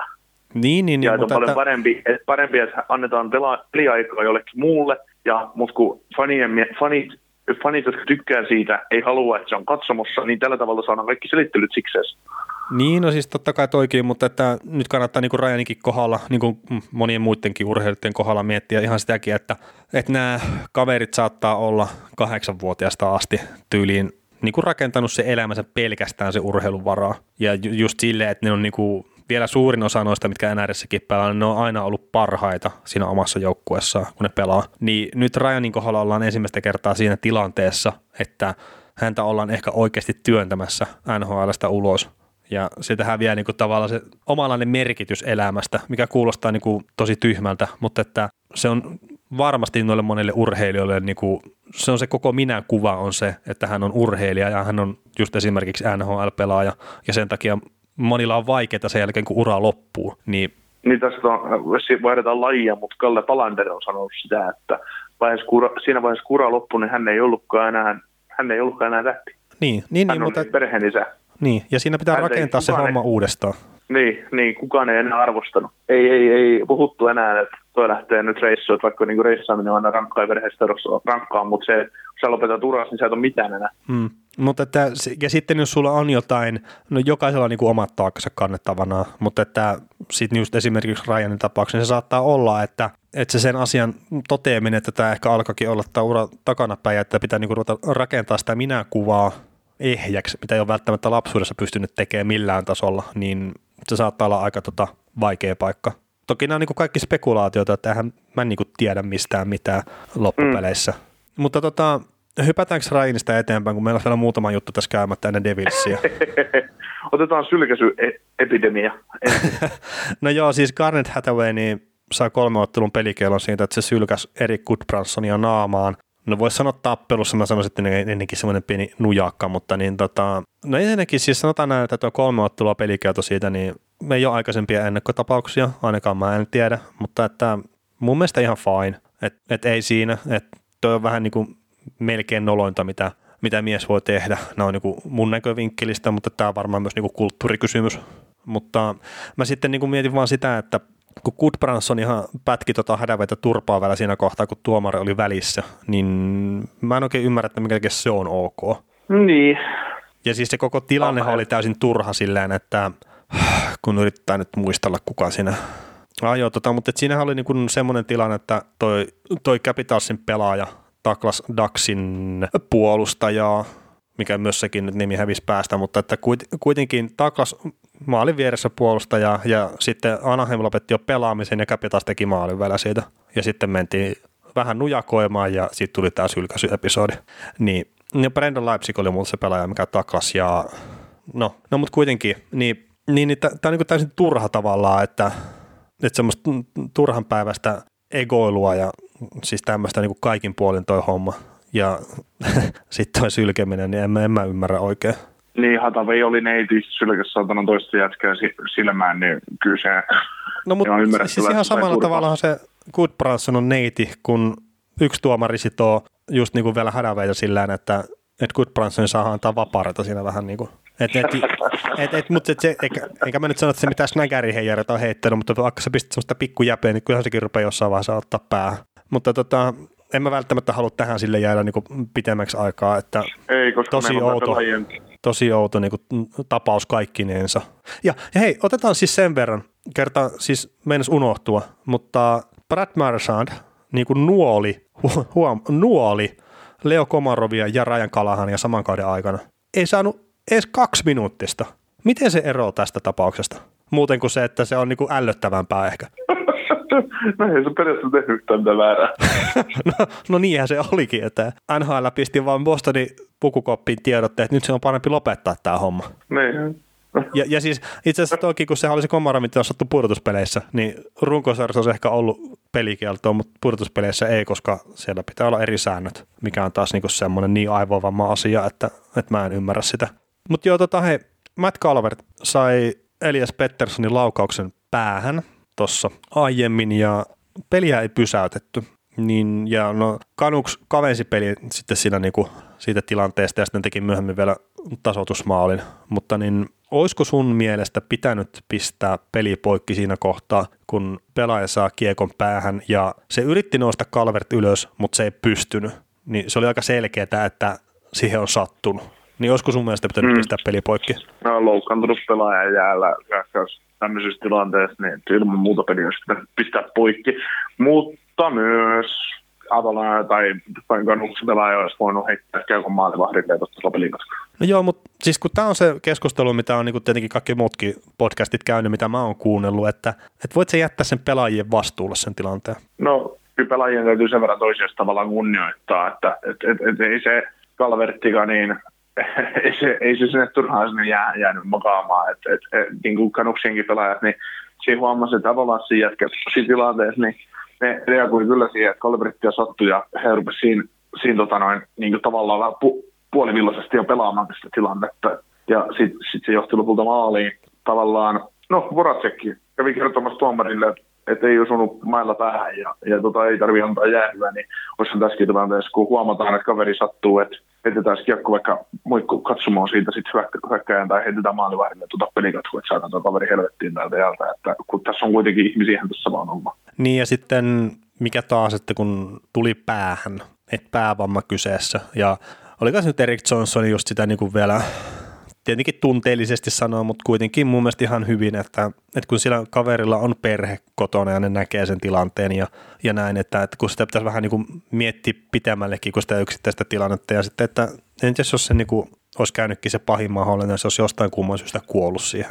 Niin, niin, niin. siinä olisi varmaan sitten miettinyt niin kuin se pelaaja vielä, joka teki maalin siitä tilanteesta, joka vähesi pelin neljään kolmeen, niin, niin. niin tota, mutta en, en mä silleen, niinku, siis mä ymmärrän jo, että, että sitä voi niinku vierittää pelaajillekin sitä syytä, mutta enemmän mä niinku itse lähtisin siitä, että kun sääntöjen puolestahan sen pelin voi pysäyttää, jos on just niinku pelaaja loukkaantunut, tai sitten se voi olla mm. pysäyttämättä. Että se on ihan tulkita kysymys, just että mm. miten tuomarit päättää sen tehdä, mutta mm. helpompihan se tuomarin ottaa se pillisuu ja se peli poikki.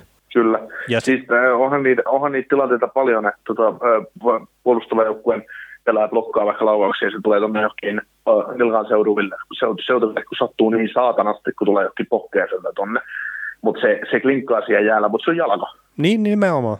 Että et semmoinen niinku maalaisjärjen käyttö asioissa, niin, niin se olisi niinku monesti. Ja sitten en mä tiedä sitten vaikka se, että sä saat just lämärin sun nilkkaan ja se vaikka senkin takia pistetään poikki, niin onko se käynyt sitten niin kuin maailman suuri rikos, jos sä et niin kuin oikeasti pysty pelaamaan siellä? Niin, niin, Et... mutta, mutta tämmöisessä tilanteessa se on, kun, kun ajatellaan, että peliä on vähän jäljellä ja pelataan niin ratkaisuhetkiä, niin tämmöisessä tilanteessa sitten taas ne annetaan pelin käydä, koska, koska se ei ole niin kuin, pelaaja ei ole hengen hädässä tavallaan siinä.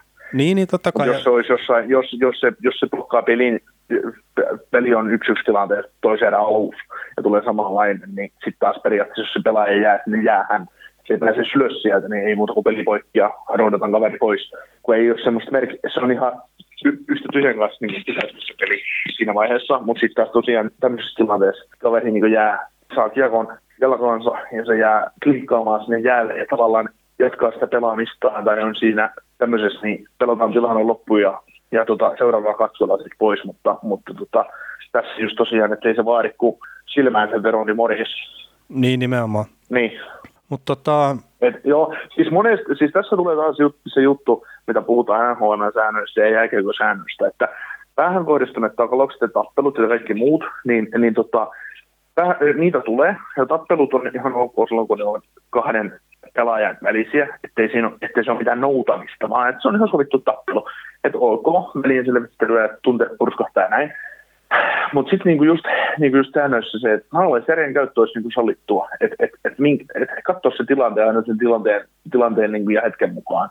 Että et, et sitten kun sattuu, niin sitten sattuu ja peli poikki. Niin kuin siis pelaajien terveys pitäisi olla niinku se ykkösjuttu aina. Joo, ilman muuta, ilman muuta, ilman muuta. Mutta tota... Mut sitten mut, mut sit taas se laukauksen blokkaaminen, laukauksen blokkaaminen, jos se tulee tuonne johonkin jalkaterään tai nilkkaan tai pohkeessa, ihan sama mihin se veto tulee, niin se on jääkiekkojen veressä, että sitä ei satu se. Niin ja siis totta kai mä niinku pidän, että se on eri asia, että, että jos sulle tulee jalkaan se kiekko, kun just, että mm. jos se tulee päähän. Mm. Että et kumpaankaan ei pitäisi tulla kertaa. Mä luulen, että niin. ihmiskroppa ei ole suunniteltu siihen, mutta että siellä säädössä nyt on suojat niin kuin monesti, mutta että sitten toikin, että, että kun päähänkin se voi tulla aika moneen kohtaan silleen, että, että, että ei sulla ole mitään suojaa siinä, ja esimerkiksi Max niin. Stahl muistaakseni sai lämäärin niin kuin suoraan silmään, mikä mm. oli silloin myös Mut aika sit, karu silloin niin kuin joitain mm. vuosia sitten. Mm. Mutta sitten tässä tulee se, että minkä takia jääkiekkoilijoiden täytyy pelata visirin kanssa, miksi ne pelaa häkin kanssa? Niin, no sekin varmaan menee jossain kohtaa siihen, että... Si- siis koska, koska mä oon aina ihmetellyt sitä, kun puhutaan, että joo, että kun mulla on häkki päässä, niin mä näen mitään. Siis, siis mä oon itse pelannut ö, satoja pelejä jääkiekkoa maalissa, ja siinä on häkki päässä, siinä ei ole mitään visiiriä. Niin sä näet sit häkki, häkistä läpi, sä et edes kiinnitä huomioon. Ai sitten näkee läpi. Asia. niin, siis sä, sä et edes kiinnitä huomioon siihen häkkiin. Mm. Minkä takia, minkä takia jääkiekkoilijoiden täytyy olla matsoja ja pelata visiirin kanssa? Niin, no tota tilannettahan se ei ole tietenkään niinku pelastanut, että se tuli siihen korvan seutuville. Niin, mutta, mutta kaikki korkeat mailat, kaikki niin, niin, niin. kaikki tota noin, toppelut jäis, kun et sä tota noin, sulla on kypärä päässä, niin et sä hanskalla sä voit lyödä, mutta et sä, et sä paljalla nyrkillä vedät toista päähän. Niin, niin tota noin, sijeis kaikki.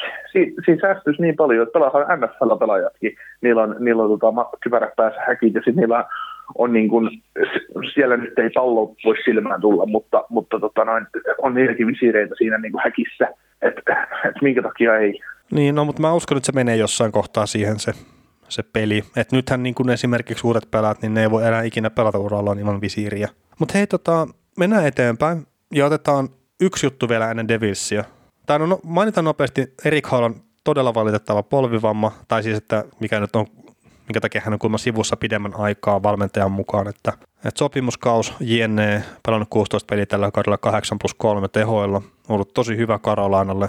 Harmi, että ilmeisesti, tämä ei ole varmaa tietoa, mutta ilmeisesti se leikattu polvi nyt sitten vihottelee. Ja, ja. Mutta toivottavasti pystyy pelaamaan vielä tällä kaudella. Mutta se, mihin mä nyt ajattelin vielä mennä tässä, niin kun hypätään New Jersey Devilsiin, on on Dustin Pufflin, joka nyt sitten, tai itse asiassa pelaajayhdistys jätti valituksen tuosta Dustin Pufflinin hyllytyksestä. Ja he ovat siis niin kuin sitä mieltä, että Pufflinin loukkaantuminen, mikä hänellä oli se nilkka, mikä käytiin leikkaamassa, niin että se on tota jääkiekkoon liittyvä vamma. Ja tässä on semmoinen ongelma, minkä takia NHL organisaationa ei varmasti niin kuin jätä tätä taistelua kesken, niin Dustin Pufflin on käynyt kauden päätteeksi terveystarkastuksessa. Hänet on todettu siinä terveeksi ja Dustin Pufflin on allekirjoittanut paperin, jossa hän vakuuttaa olevansa pelikuntoinen.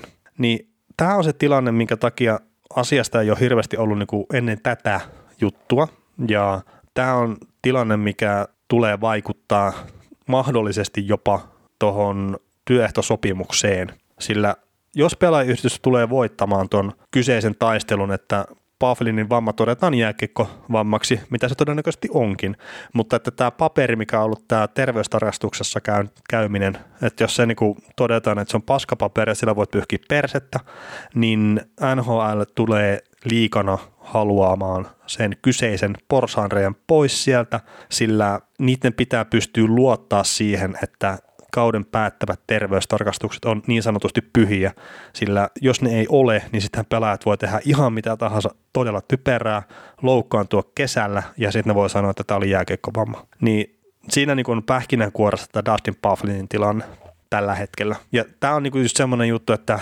Winnipeg Jets niin esimerkiksi seurana, niin se ei voi tehdä tässä tilanteessa oikeastaan yhtään mitään muuta kuin odottaa sitä, mitä niin kuin liika haluaa tehdä asian kanssa ja miten tämä etenee nyt sitten mahdollisesti välimiehen kautta tai mitä kautta tämä nyt ratkaistaankaan tämä tilanne, mutta että lakimiehet siis hoitaa tätä hommaa. Mutta tämä on hoidettu pelaajan puolesta alun perin päin persettä, näin niin kuin mun näkemyksen mukaan. Onko sulla mitään Bufflinia vai haluatko mennä eteenpäin? No, mennään eteenpäin. No me on ollut tuossa jotain tilastoja kauden, tai niin kauden tilastoja, mutta niin hypätään ne nyt yli ja mennään nyt se Devilsiin siellä. Meillä tässä alkaa olla sen verran jo tätä materiaalia kasassa, niin ehkä hyvä ruveta pikkuhiljaa käymään tätä viikon joukkuetta läpi. mutta New Jersey Devils tosiaan niin alkukaudesta seitsemän voittoa, 10 tappio ja neljä sitten näitä säälipisteitä, eli 21 peliä pelattuna ja 18 tota, pistettä sitten siellä kokonaisuudessaan ja NHL pisteprosentti on NHL toisiksi huonoin. Mutta sitten jos jotain positiivista haluaa hakea, niin viimeiset kymmenen peliä on sitten tota, mennyt viisi voittoa ja viisi tappioa saldolla, eli jopa suhkot ok. Ym, erikoistilanteessa ylivoima on 14,5 prosenttista, millä ne on jaetulla siellä numero 25. Mm, alivoima on 76 prosenttista, millä ne on siellä 23, kaikki jokutten kesken. Ja tässä on semmoinen mielenkiintoinen yksityiskohta, että kotona melkein 86 prosenttista toi AV ja vieressä sitten semmoista 66 prosenttista. Joukko on tehnyt NHL vähiten maaleja, eli 51, ja päästänyt seitsemänneksi eniten, eli 75 kappaletta. Ja laukauksien puolesta niin 29,5 per peli antaa, tai niin laukovat itse ja antavat vastustajalle 30,6 laukasta, että ei nyt mitään ihmeellistä sitten niin kumpaankaan suuntaan siinä. Niin siis tilastojen valossa kun ajattelee New Jersey, niin alkukausi, tai kausi lähti huonosti käyntiin ja sen jälkeen ollaan oltu 50-50 joukkue, mikä ei riitä. No ei riitä. Eli semmoista, semmoista huonompaa keskikastia periaatteessa, tai keskikastin joukkue, jolla mm. ei ole asiapunotuspeleihin. Eli siinä on aina se, että kun syksyllä sä voit hävitä kauden, mutta et voi voittaa, niin nämä kävi häviämässä sen ja sitten saa tapahtua aika paljon, että ne tuosta campaign No joo, ja no sittenhän tästä nyt voi tietenkin mainita senkin, että Cory Snyder pistettiin nyt sitten Weveretten kautta farmiin tuossa.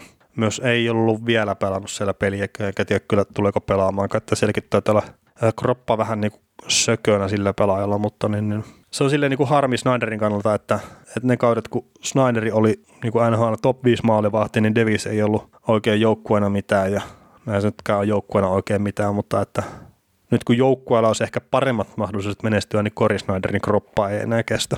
Ja, ja no Sami Vatanen oli hetken aikaa tosiaan loukkaantumisen takia sivussa, mutta nyt Pingvissiä vastaan palas kehiin ja on se joukkue ykköspakki tällä hetkellä, mikä kertoo ihan tarpeeksi siitä puolustuksesta sitten kuitenkin.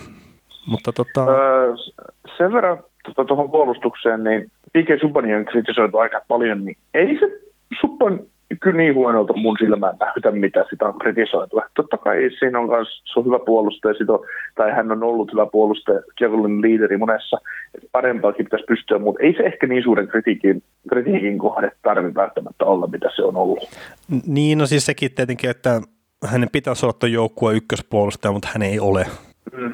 Mutta ei se, ei se syy ole sille, miksi tuo joukkue häviää peleissä. No ei siis, miten nyt sanoisin, että se miten mä oon itse niin kun katson Devilsia, niin se fiilis, mikä mulla on, että minkä takia Devils häviää niin pääosin pelejä sen lisäksi, että ne luo vain yksinkertaisesti tarpeeksi maalipaikkoja, niin yksi juttu on, että ne ei ole oikein niin kuin riittävän häijyjä niin kuin maalien edustoilla, että oma maali edustalle pääsee kävelemään vähän liian helposti ja no sitten tässä niin vastustajan maalle, niin ei ole semmoista riittävää drivea mennä, että sitten tehtäisiin niitä likaisia maaleja tai työmaaleja, että – että se tuosta joukkueesta niin mun silmään puuttuu ihan kokonaan. No se on semmoinen vähän sun lilliputtijoukkue niin sanotusti. Mm. Ja tuossa ei ole niin paljon taitoa, että ne pystyy sitten sillä sitä korvaamaan mitenkään. Se mm. on niin kuin työmoraalin puutetta. Mm, tavallaan joo. Et se on semmoista niin kuin puolivillasta. puolivillasta. Mutta toihan oli tota, silleen tietenkin, kun tehtiin kausiennakkoja ja mä en muista puhuttiinko me jopa sitä, että onko Devis eniten kesällä vahvistunut joukkue niin onhan se saattanut olla, mutta että ei tämä nyt niin hirveän hyvältä tälläkään hetkellä tosiaan näytä tämä homma. Niin ei se tulosta ollut näy, että olisi vahvistunut. Niin, että Suban on ollut tosiaan huono. Että se, että onko se niin huono kuin mitä sanotaan, niin joo, tuskin kukaan ikinä on niin huono kuin sanotaan, eikä kukaan myöskään niin hyvä kuin kerrotaan. Että et joo, mutta et ei, ei se ole niinku ollut sitä, sitä tasoa, mitä siltä odotettiin. Sitten tota, tota, tota, Nikita Kusev, niin itselle niin tulee lähinnä mieleen se, että hyödynnetäänkö sitä kaveria tuossa jengissä oikein. Niin, ja onko taas kyseessä vaan semmoinen, että kun puhutaan aina, että joku pelaaja on niin älyttömän hyvä, hyvä, hyvä pelaaja ja näin, että, että kuitenkin, kuitenkin totta se NHL ja KHL välinen. No ok, puhutaan ihan, kun hän pelasi KHL vielä, niin, niin hän oli NHL ulkopuolista pelaajista yksi ihan, ihan eliittikaveri. Mutta sitten taas, että et, et siinä, että kun pelataan eri, erilaista peliä ja sitten pelaajia, äh, pelaajien käsiä sidotaan vähän, että siellä on saattanut John ja kumppanit sanoa, että et sä, et sä et nyt digita ota sitä kiekkoa oman maalin takaa ja pujottele koko kenttäiden maalia. Joo, joo siis niin, totta tota... kai, siis sekin on mahdollista, että, että valmennuksellisesti sitä ohjataan johonkin suuntaan, mutta mä tein niin ihan tämmöisen niin tosi lyhyen tilastoskouttauksen. Eli Nikita Kusev kaksi viime kautta KHL, niin 17-18 kaudella 22 maalia, 40 syöttöä, 62 pistettä. Viime kaus 17 maalia, 65 syöttöä, 82 pistettä. Tällä kaudella NHL 5 maalia, 3 syöttöä, 8 pistettä. Toi siis nopeasti kuulostaa mun korvaan, etenkin näyttää, kun nämä tilastot auki, että Kusev ei pääse syöttelemään maalintekijälle tällä hetkellä että se sen pistesaldo on niin kuin, silleen vähän nurinkurin, että sillä pitäisi olla mieluummin kolme syöttöä ja viisi maalia. Tai sitten jos se pääsisi pelaamaan oikeasti tekijämiesten kanssa, niin sillä olisi viisi maalia ja 13 syöttöä tyyppinen mm. se saldo. Niin, niin siis äh, kenen kanssa Kusen pelaa? No kun se on pelannut vähän missä sattuu ihan siis ne on niinku oikeasti. Se, mitä mä oon pelejä katsonut, niin en mä voinut sanoa, että nyt se pelaa Taylor Hallin kanssa ja no, sitten on Jack Hughesin kanssa. Tai, että se on ihan niinku missä sattuu. Onko tuolla puhuttu maalintekijät tuosta joukkueesta? No, no, se on tietenkin se yksi juttu, että ei tuossa joukkueessa ole sitä maalintekijää, jonka rinnalle Kusevi voi laittaa. Niin, siellä on, siellä on sitä ikuista kiekon siirtelijää. Niin, mutta... Se on niin kuin, se on niin kuin Janetski ja, Janetski ja Variksen maali, että siinä ei, niin kuin, siinä ei vaan niin kuin maltettu loukoa. Eikö Petja Varis tehnyt ihan jonkun verran maaleja kuitenkin? Mutta tiedät, tiedät varmaan, mitä maalia tarkoitat historiassa. No nyt just tällä hetkellä lyö vähän tyhjää, mutta ei se mitään. No. Tota... Mä heitetään jokeri, jokeri tepsisarjaan sen verran, että Petri Varis syötti Otakar Janetskille tyhjiin, niin Janetski pisti takaisin. Ei kun niin, joo, joo. joo. Niin. No mutta ja, Janetskikin on ihan niinku oma elämänsä Raimo Helminen, että ei sitä nyt vitti ihan niin kuin joka paikasta tehdä. Että. Niin, no sitten voidaan kuvitella, että jos tämmöisellä samanlaisella mentaliteetillä ihan kaikki tuossa Devilsin ylivoimassa ja Devilsin kentissä, että aina vaan ollaan syöttämässä. Niin ilman kos ei tule maaleja, mutta joo, se on, se on kyllä. Devilsi, Devilsia mä katsoin tällä viikolla, en sano minuuttimäärää, mutta, mutta tuota katsoin kuitenkin, niin kyllä siitä niin huomasi, että siitä puuttuu ne, ne viimeiset, semmoinen viimeinen niin kuin mä menen nyt kohti maalia ja teen sen maalin. Sellainen fiilis se oikeastaan se peli, koska olen katsonut Bostonia vastaan ollutta peliä, niin se, se, se niin kuin näkyy siitä pelaamisesta. No Boston on taas Boston. Boston kai vertailuna ihan kaikkiin joukkueisiin, että ne, kun Boston saa riisuttua kaikki vahvuudet vastustajilta, niin, tai kaikki vastustajilta taseista, niin tota, se näytti just siltä. Se on 50-50 joukkue niin kuin tällä viimeiset kymmenen peliä. No mutta se näytti vielä huono, mitä Pittsburghia vastaan. Mm. Mut joo. Ja se, mitä niinku esimerkiksi siinä Boston-pelissä, mihin mä itse kiinnitin vähän niinku huomiota, niin Taylor Hallille ei saatu tyyliin kertaakaan pelattua kiekkoa vauhtiin. Niin se on vähän semmoinen, niinku, että hetkinen, että, että kyllä tämä nyt pitäisi jo, jonkun kerran edes niinku huononkin peli aikana onnistua. Ja no Taylor Hall on tietenkin, että hänellä on sopimus katkolla ja ää, siitä on nyt ruvennut vähän liikkua semmoisia huhuja, että hän ei halua jatkaa joukkueessa ja että että se Edmonton saattaisi ehkä kiinnostaa sittenkin, että siellä on jäänyt projekti kesken, mutta nämä on tietenkin aina vähän semmoisia, että niin kuin miten itse sitä pohdiskelee, tai no varmaan riippuu tapauskohtaisesti pohdiskella näitä asioita, jos näitä joku rupeaa perkaa vähänkään enempää, mutta niin just Taylor Hallin kohdallakin, niin sen pitää nyt päättää, niin kuin, että haluatko se olla tuossa Devilsin joukkueessa osa sitä ongelmaa vai osa sitä ratkaisua. Ja se tulee määrittelemään hänen niin loppuuraakin hyvin vahvasti, että että minkä reitin se valitsee sitten. Joo, mutta nyt olisi, nyt olisi niin kuin tota, jos ajatellaan niin kuin Taylor Hallia, että se haluaisi Edmontonin takaisin ja näin, niin eikö siinä olisi nyt paikka sitten tota noin, tuolla Ken Hollandilla myydä tämä asia Ray Sherolle niin, että te saatte Jack Cassianin tuosta ykköskentän laidasta, että te saatte maalintekijän joukkueeseen, että, että antakaa Taylor Hall vaihdossa. Että eikö tämä ole hyvä kauppa näin? Niin, Larssonin takaisin. Siis huoma, huomatkaa, huomatkaa arvoisat kuulijat tämä sarkasmi tästä ja tämä ironia tästä asiasta. no, se, sekin on muuten sille, jos Oilersi hyppää vähän, niin se Kassianikin, niin no joo, siis ei se ole mikään kummonen pelaaja, noin niin kuin siis silleen, mutta se varmaan niin kuin omalla sillä tyylillään täydentää kyllä sitä Drysaitelia ja McDavidia aika hyvin. Joo, joo, siis sitä, sitä juuri, että se sopii siihen kenttään kyllä hyvin ja kyllä sillä jätkällä työmoraali on kunnossa ja näin, mutta se just, että myydään ajatus, että kun meillä on tämmöinen Jack Cassian isokokoinen maalitekijä tässä ykköskentässä, että, että kun te, te tarvitte maalitekijä, niin antakaa te mennä se pelirakentaja huoli sieltä tota noin, niin vaihdos, vaihdos, niin te saatte Jack Cassianin, niin Siinä sitten taas kaikki ihmetteli se, että mitä täällä nyt tapahtuu, kun Kessian ei tehnytkään ihan niin paljon enää maaleja, mitä se teki, teki mm. Ja Hallistakin tuli maalintekijä, kun se alkoi pakottaa 50 plus 70 tehoja. Mutta joo, tota, no, no tuosta Taylor Hallista pitää varmaan jatkaa vielä hetken päästä, mutta niin, jos tässä nyt niinku, vähän näihin pelitavallisiin juttuihin yrittää mennä, mutta et silleen niinku mitään taas tälläkään kertaa varmaan mitään niinku maailmaa mullistavaa on, mutta että siis Devilsen niinku joukkueena, niin se luo tosi vähän maalipaikkoja ja sitten se antaa myös niinku maalipaikkoja sille niinku suhkot vähän tilastojen puolesta vastustajalle. Öö, Itsestä tuntuu se, mitä mä oon katsonut tällä kaudella Devilsia, että se vastustaja kyllä saa enemmän vaarallisia paikkoja kuin Devilsia, mutta että puhtaasti sitten taas jos näitä tilastoja katsoo, mitä esimerkiksi Natural, Natural Staterikista saa, niin se ei tue sitä havaintoa, mutta noistahan voi sitten keskustella enemmän jossain toisessa podcastissa, sillä mulla on siihen jotain muistiinpanoja jo ylhäällä.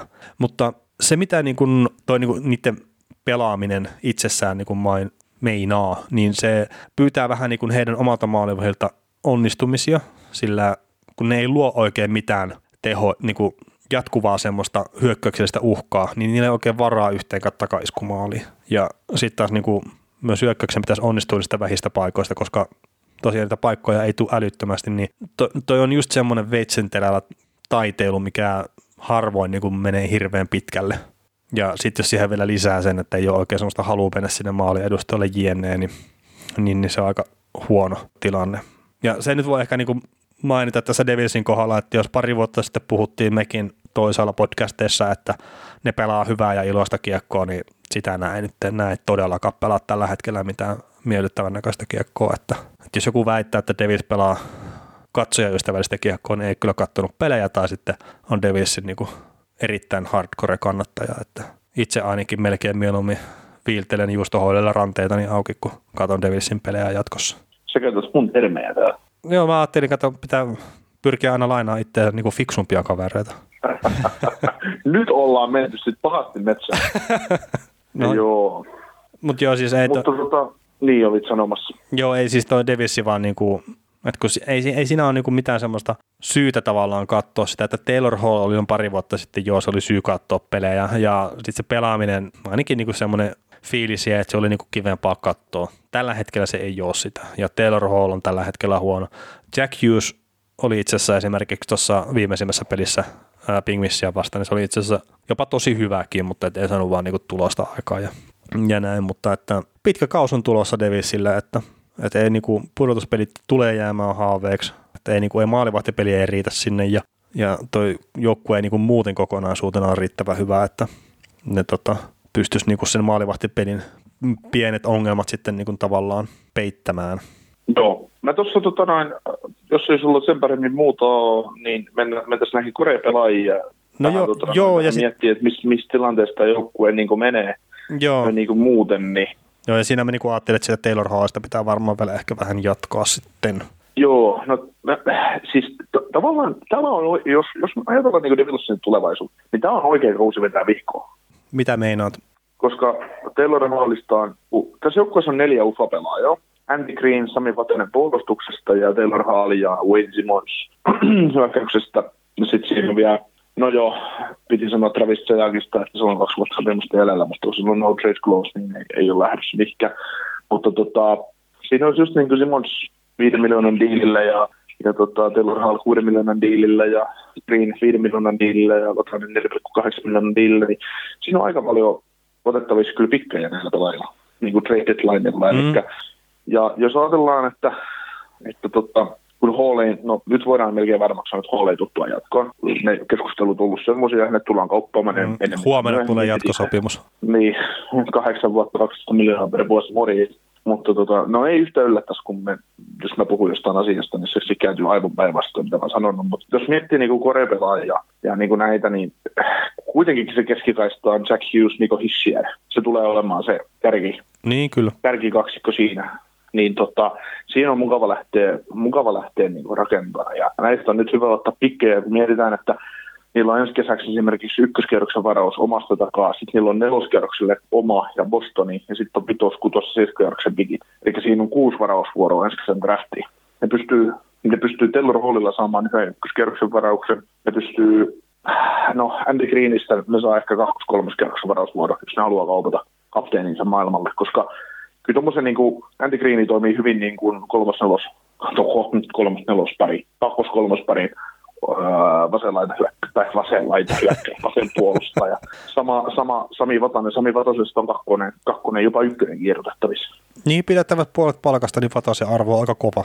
Niin, siis 2,4 miljoonaa, 2,4 miljoonaa siinä vaiheessa, kun puolet, puolet palkasta syöt, niin siinä on muuten, on sit muuten, voi olla difference jopa joukkueessa. Mm, joo, joo, ja siis Vatanen on huono pakki, mutta Vatasen ei pitäisi olla joukkueen ykköspakki. Niin ei, ei, koska se on niinku, kakkosparihan se on tonnekin hankittu. Mm, niin, niin. Ja sitten niin, ja sit on kuitenkin, niin kuin täällä mietitään näitä varauksia, niin viime kesänä ne on varannut tämän Tai Smithin joukkueeseensa, niin se on pystyttäisiin helposti vaikka nostaa loppuvuodeksi pelaamaan tuonne NHL-joukkueen riveihin. Onko se sitten hyvä veto vai huono, niin se on toinen, mutta taikka sitten Joe Morrow, joka on niin farmin puolella, joka on kuitenkin kokemusta omaava puolustaja. Niin, tota, niin, niin, tästä nyt vaan, vaan tota pelaajaa vikoiksi. Ja sitten tietysti puolustuksessa vielä niin kuin Conor, Conor Carrick, joka on niin loukkaantunut tällä hetkellä, niin, niin, niin, niin on, on, pelaaja, joka voisi tulla, tuohon puolustukseen. Mutta kyllä tässä, niin kuin, tästä on aika paljon ulos mitattavaa periaatteessa tästä joukkueesta nyt vielä tällä kaudella. No okei, sanotaankin ensinnäkin Wayne Simmons, niin varmaan kelle ei ollut isoja odotuksia hänen suhteen niin kuin tällä kaudella, mutta sehän on niin kuin mun mielestä ollut yksi niin kuin harvoja valopilkkuja tuossa jengissä.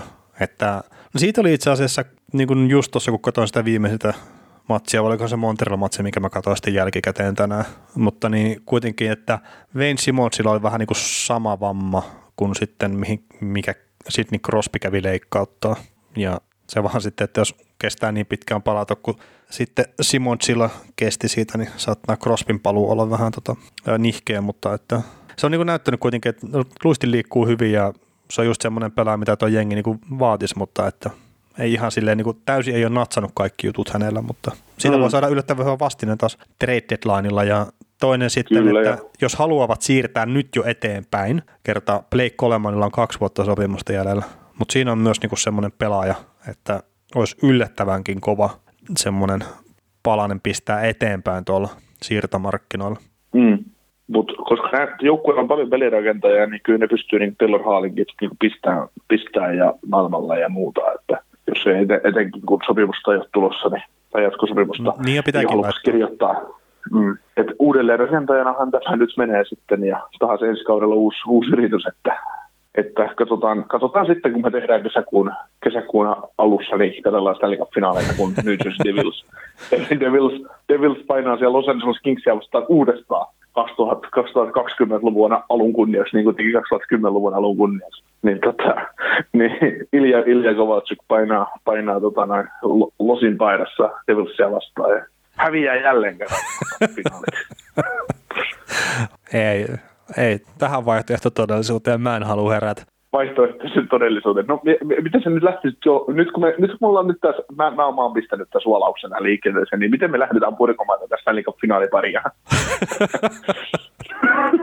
no joo, mutta ihan oikeasti Kore-pelaajat kaudelle 21-22 nykyisestä rungosta, niin Jack Hughes, uh, Nico Hischier, uh, Jesper Bukvist, sitten no, puolustuksesta on P.K. Suba vielä, jos se on tulos. Damon Sivers on tietysti myös ja Will Butcher, mutta, mutta kyllä se niin kuin, tuo joukkue tarvii aika paljon. Tuo joukkue tarvii aitureilta, tuo joukkue tarvii maalivahdin, tuo joukkue tarvii puolustajia, tuo joukkue tarvii aika paljon kaikenlaista.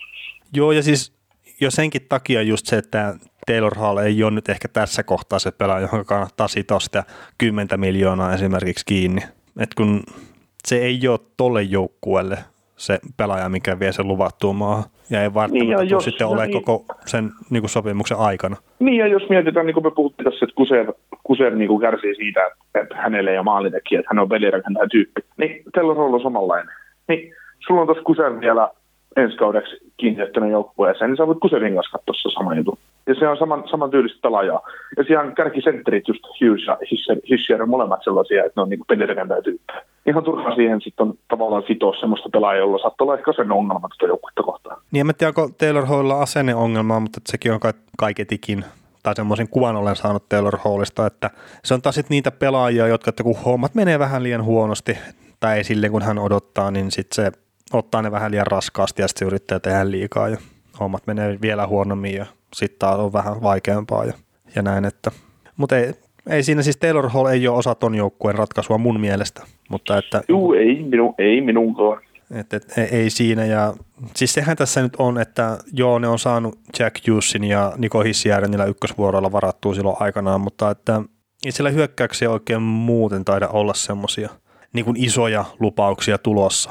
Et puolustuksia on sitten enemmän jo tulossa, että, että on just se Tai Smith ja sitten Riley Voss, mikä pelailee tuolla yliopistokiekkoon, niin sekin taitaa olla semmoinen jonkun tason lupaus, mutta, mutta, mutta ei sitten niinku Aarni Talvitietä lukuun ottamatta, niin tuonne hyökkäykseen ei oikein ole tulossa mitään isoa. Joo, ei, joo ei, eikä maalivahdiosastollakaan. Niin. Jos Mackenzie Blackwood ei sitten kasva semmoiseksi maalivahdiksi, mitä hänestä on joskus odotettu, hänet varattiin. Mutta tietenkin näkin sitten, että mikä on niinku maal, tai maalivahti kuin valmentajatilanne sitten niinku esimerkiksi sen kauteen lähettäessä JNE, että, että onko John Hinesin kanssa nyt katsottu sitten tarpeeksi taapertamista jo siinä kohtaa vai, vai mikä tilanne. Että.